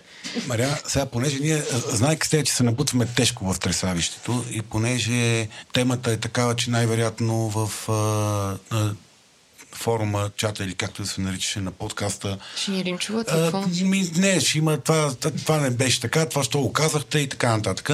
И важното е да не какво ви убият и след това да ви Какво всъщност казахте? Не, те имат висока толеранс към нас, защото тя е готина, аз съм психолог, те психолозите Ах, като готина. Психолозите са като идиотите, нали се, в смисъл, може, тяхме е простено всичко. Ти искаш да преведеш моите думи или аз мога аз сама да си ги Не, преведа? това, което искам да направим за финал, всеки от нас да каже по едно нещо, но да се опитваме да кажем, какво, ние всъщност какво казахме в този епизод. И понеже ние с тебе в, може би, а, вие не знаете, тук ви ви струва дълъг разговор, трябва да, чуете предварителните разговори, колко време отнеха, докъде стигнахме. А, ние с тебе знаеме, че а, позицията ни спрямо тази тема за кенсел културата е, е такава а, двоична. В смисъл, гледам, се опитваме се да го гледаме и от двете страни. Предлагам да ти я защитиш едната теза, плюса колко е хубава, Добре. или колко е лоша, избериш една от двете, аз ще Хубава. защита другата като стейтмент, а ти мога да кажеш каквото искаш относно кенсел културата, като гост ти даваме правото на избор да се изложиш както си искаш. Ма вие сте първи, нали? Добре, ние сме първи. Дай, Добре, айде да започнем с хубавото. Като човек, който е ставал жертва на сексуален турмоз на работното място в възраст, в която не, не знаех как да се защити да кажа не, в момента, в който мито възникна, аз бях безкрайно щастлива, макар и наясно, че ще се мине през всякакви извращения, преди така да се постигне ефекта, който аз лично смятам, че всички заслужаваме. Затова обаче съм доволна и щастлива, че това нещо се сложи на масата, че можем да водим тия разговори като, като тази вечер, в която мога да гледаме от всички страни разговора, да сме критични, както към а, едната страна на монетата, така и към другата. За мен, ако, ако не се случват тези крайни а, такива случаи, а, много трудно можеш да да вкараш в а, публичния дневен ред една тема. Затова аз мятам, че кансъл културата си свърши работата. Тя постави нещата на масата и от тук насетне ще видим как ще се случат за напред. Добре. А, за мен е токсичните аспекти на, на, на стадните позиции, защото всъщност кенсъл културата е точно това, повличането на такива стадни позиции, силата в тълпата, е, че а, тя ни учи, че има лесни, прости, прости отговори и простият отговор е насилието, ликвидирането на онзи, който е бил неодобрение. Което е опасно както за канцелиращия, защото той създава около себе си, може би неосъзнато токсична среда и, и създава една готова за отмъщение жертва и съсипва, може би, човешки месеци, дни, животи, не се знае. Проблем е за канцелирания, защото това са хора поставени в ужасната, тревожна, потискаща, депресираща ситуация на, а, на жертви, на хора, които са съсипани заради неща, които най-често може да не са кой знае колко съдими реално. И е проблем и за тези, които наблюдаваме цялото това нещо, което се случва, защото това несъзнавано ни вкарва първо в хипотезата, че това е окей да се прави и второ ни вкарва в хипотеза, че трябва много да внимаваме какво правиме и което поражда в нас една предварител, предварител, един предварителен гняв от очакването да бъдем редактирани и канцелирани заради това, че казваме нещо, което ние приемаме за нормално, което по някакъв начин отблъсква хората от тази морална, морална норма. Нали, Аз имам едно смело твърдение, че всъщност може би лекото предобряне с, с публичното оплюване на някакви по-крайно консервативни позиции направи така, че да има възход на, на консервативното и тласна страшно много хора в, в, а, в, дясната, в консервативната параноя. Не искам да използвам ляво и дясно. В консервативните паранои. Та това за мен е проблем. Проблема е с предобрянето. Аз нещо точно в посока на последното, което Слави каза, обаче той много, много рязко някак си отиде в същината на политическата страна а, на въпроса първо за финал да кажа да си мислим кои, кои са силните и кои са слабите и а, дали и това може да бъде еднозначно, защото то никога не е, да си мислим за нашите силни и слаби страни, т.е. да мислим защо а, ни става толкова важно а, да упражним, нали, каква е тази справедливост, която се опитваме а, да върнем и когато става дума за тласкането към а, консервативния лагер или както там се нарича в съответния контекст, част от проблема е точно за мен поне това с зрелището, с очищението, което няма за цел карнавала или линча, нямат за цел да революционизират каквото и да е било. Те не сменят порядък. Напротив, след карнавала и след странните неща, които са се случвали, реда се връща по-старому. И също трябва да мислим за това, което искаме през цялото време да променим, така че да не се налага да полагаме всички тези а, странни и трудни за управление усилия, които някакси обсъждахме днес. Супер. Благодаря ти много, че даде нещо много полезно накрая, което ние забравихме да кажем. Добре, да, ма ние като имаме морален и етичен компас и ценности, как да ги отстояваме? Ами като ги отстояваме реално, а не като гориме чучела на плажа, за да се почувстваме, че сме направили нещо. към първата част на епизода. Да, за което ще си говорим в първата част на епизода. Да. Си говорихме, може да, би е да. хронично, логично правилно да кажа. Да, защото ние втората част традиционно записваме първа, така, така сме си свикнали ние. Ми добре, това беше от нас. Благодаря ви много. Ето, малко по-рано ги нарекох момичета и бях, ми беше казано, че това би могло да бъде тълкувано като това беше ми, патронизиращо. патронизиращо, защото те са от женски пол. Добре, благодаря. Не, защото сме възрастни, не сме просто обективно да. погледнато, не сме не деца. Е, е, аз, аз тогава съм сега така целият запис тревожен. Ама не, казва, ама не бива и ти да казва, че сме възрастни, защото това също не е добре. А, така, добре, чао от мене. Повече няма казвам нищо, за да не би с газа някъде Абсолютно границите. точно това е решението, Слави. Млъкни за винаги, може би. Това ли вече? Няма да кажеш повече. Не. Ами добре, благодарим на Надежда, преди всичко. Аз благодаря. Че се, че се спусна така на, на този deep dive, в който се стремяхме да не се отдавиме в а, политна коректност. Благодарим на нашите патреони, че ни подкрепят. Благодарим на нашите партньори а, от Remix и Орешак БГ. И ви благодарим, че стигнете до тук и ни слушахте през цялото време. Uh, довиждане, мили хора. Останките от мен ви пожелават uh, приятна вечер, приятен ден или там приятна нощ или в която част от деня сте слушали този разговор.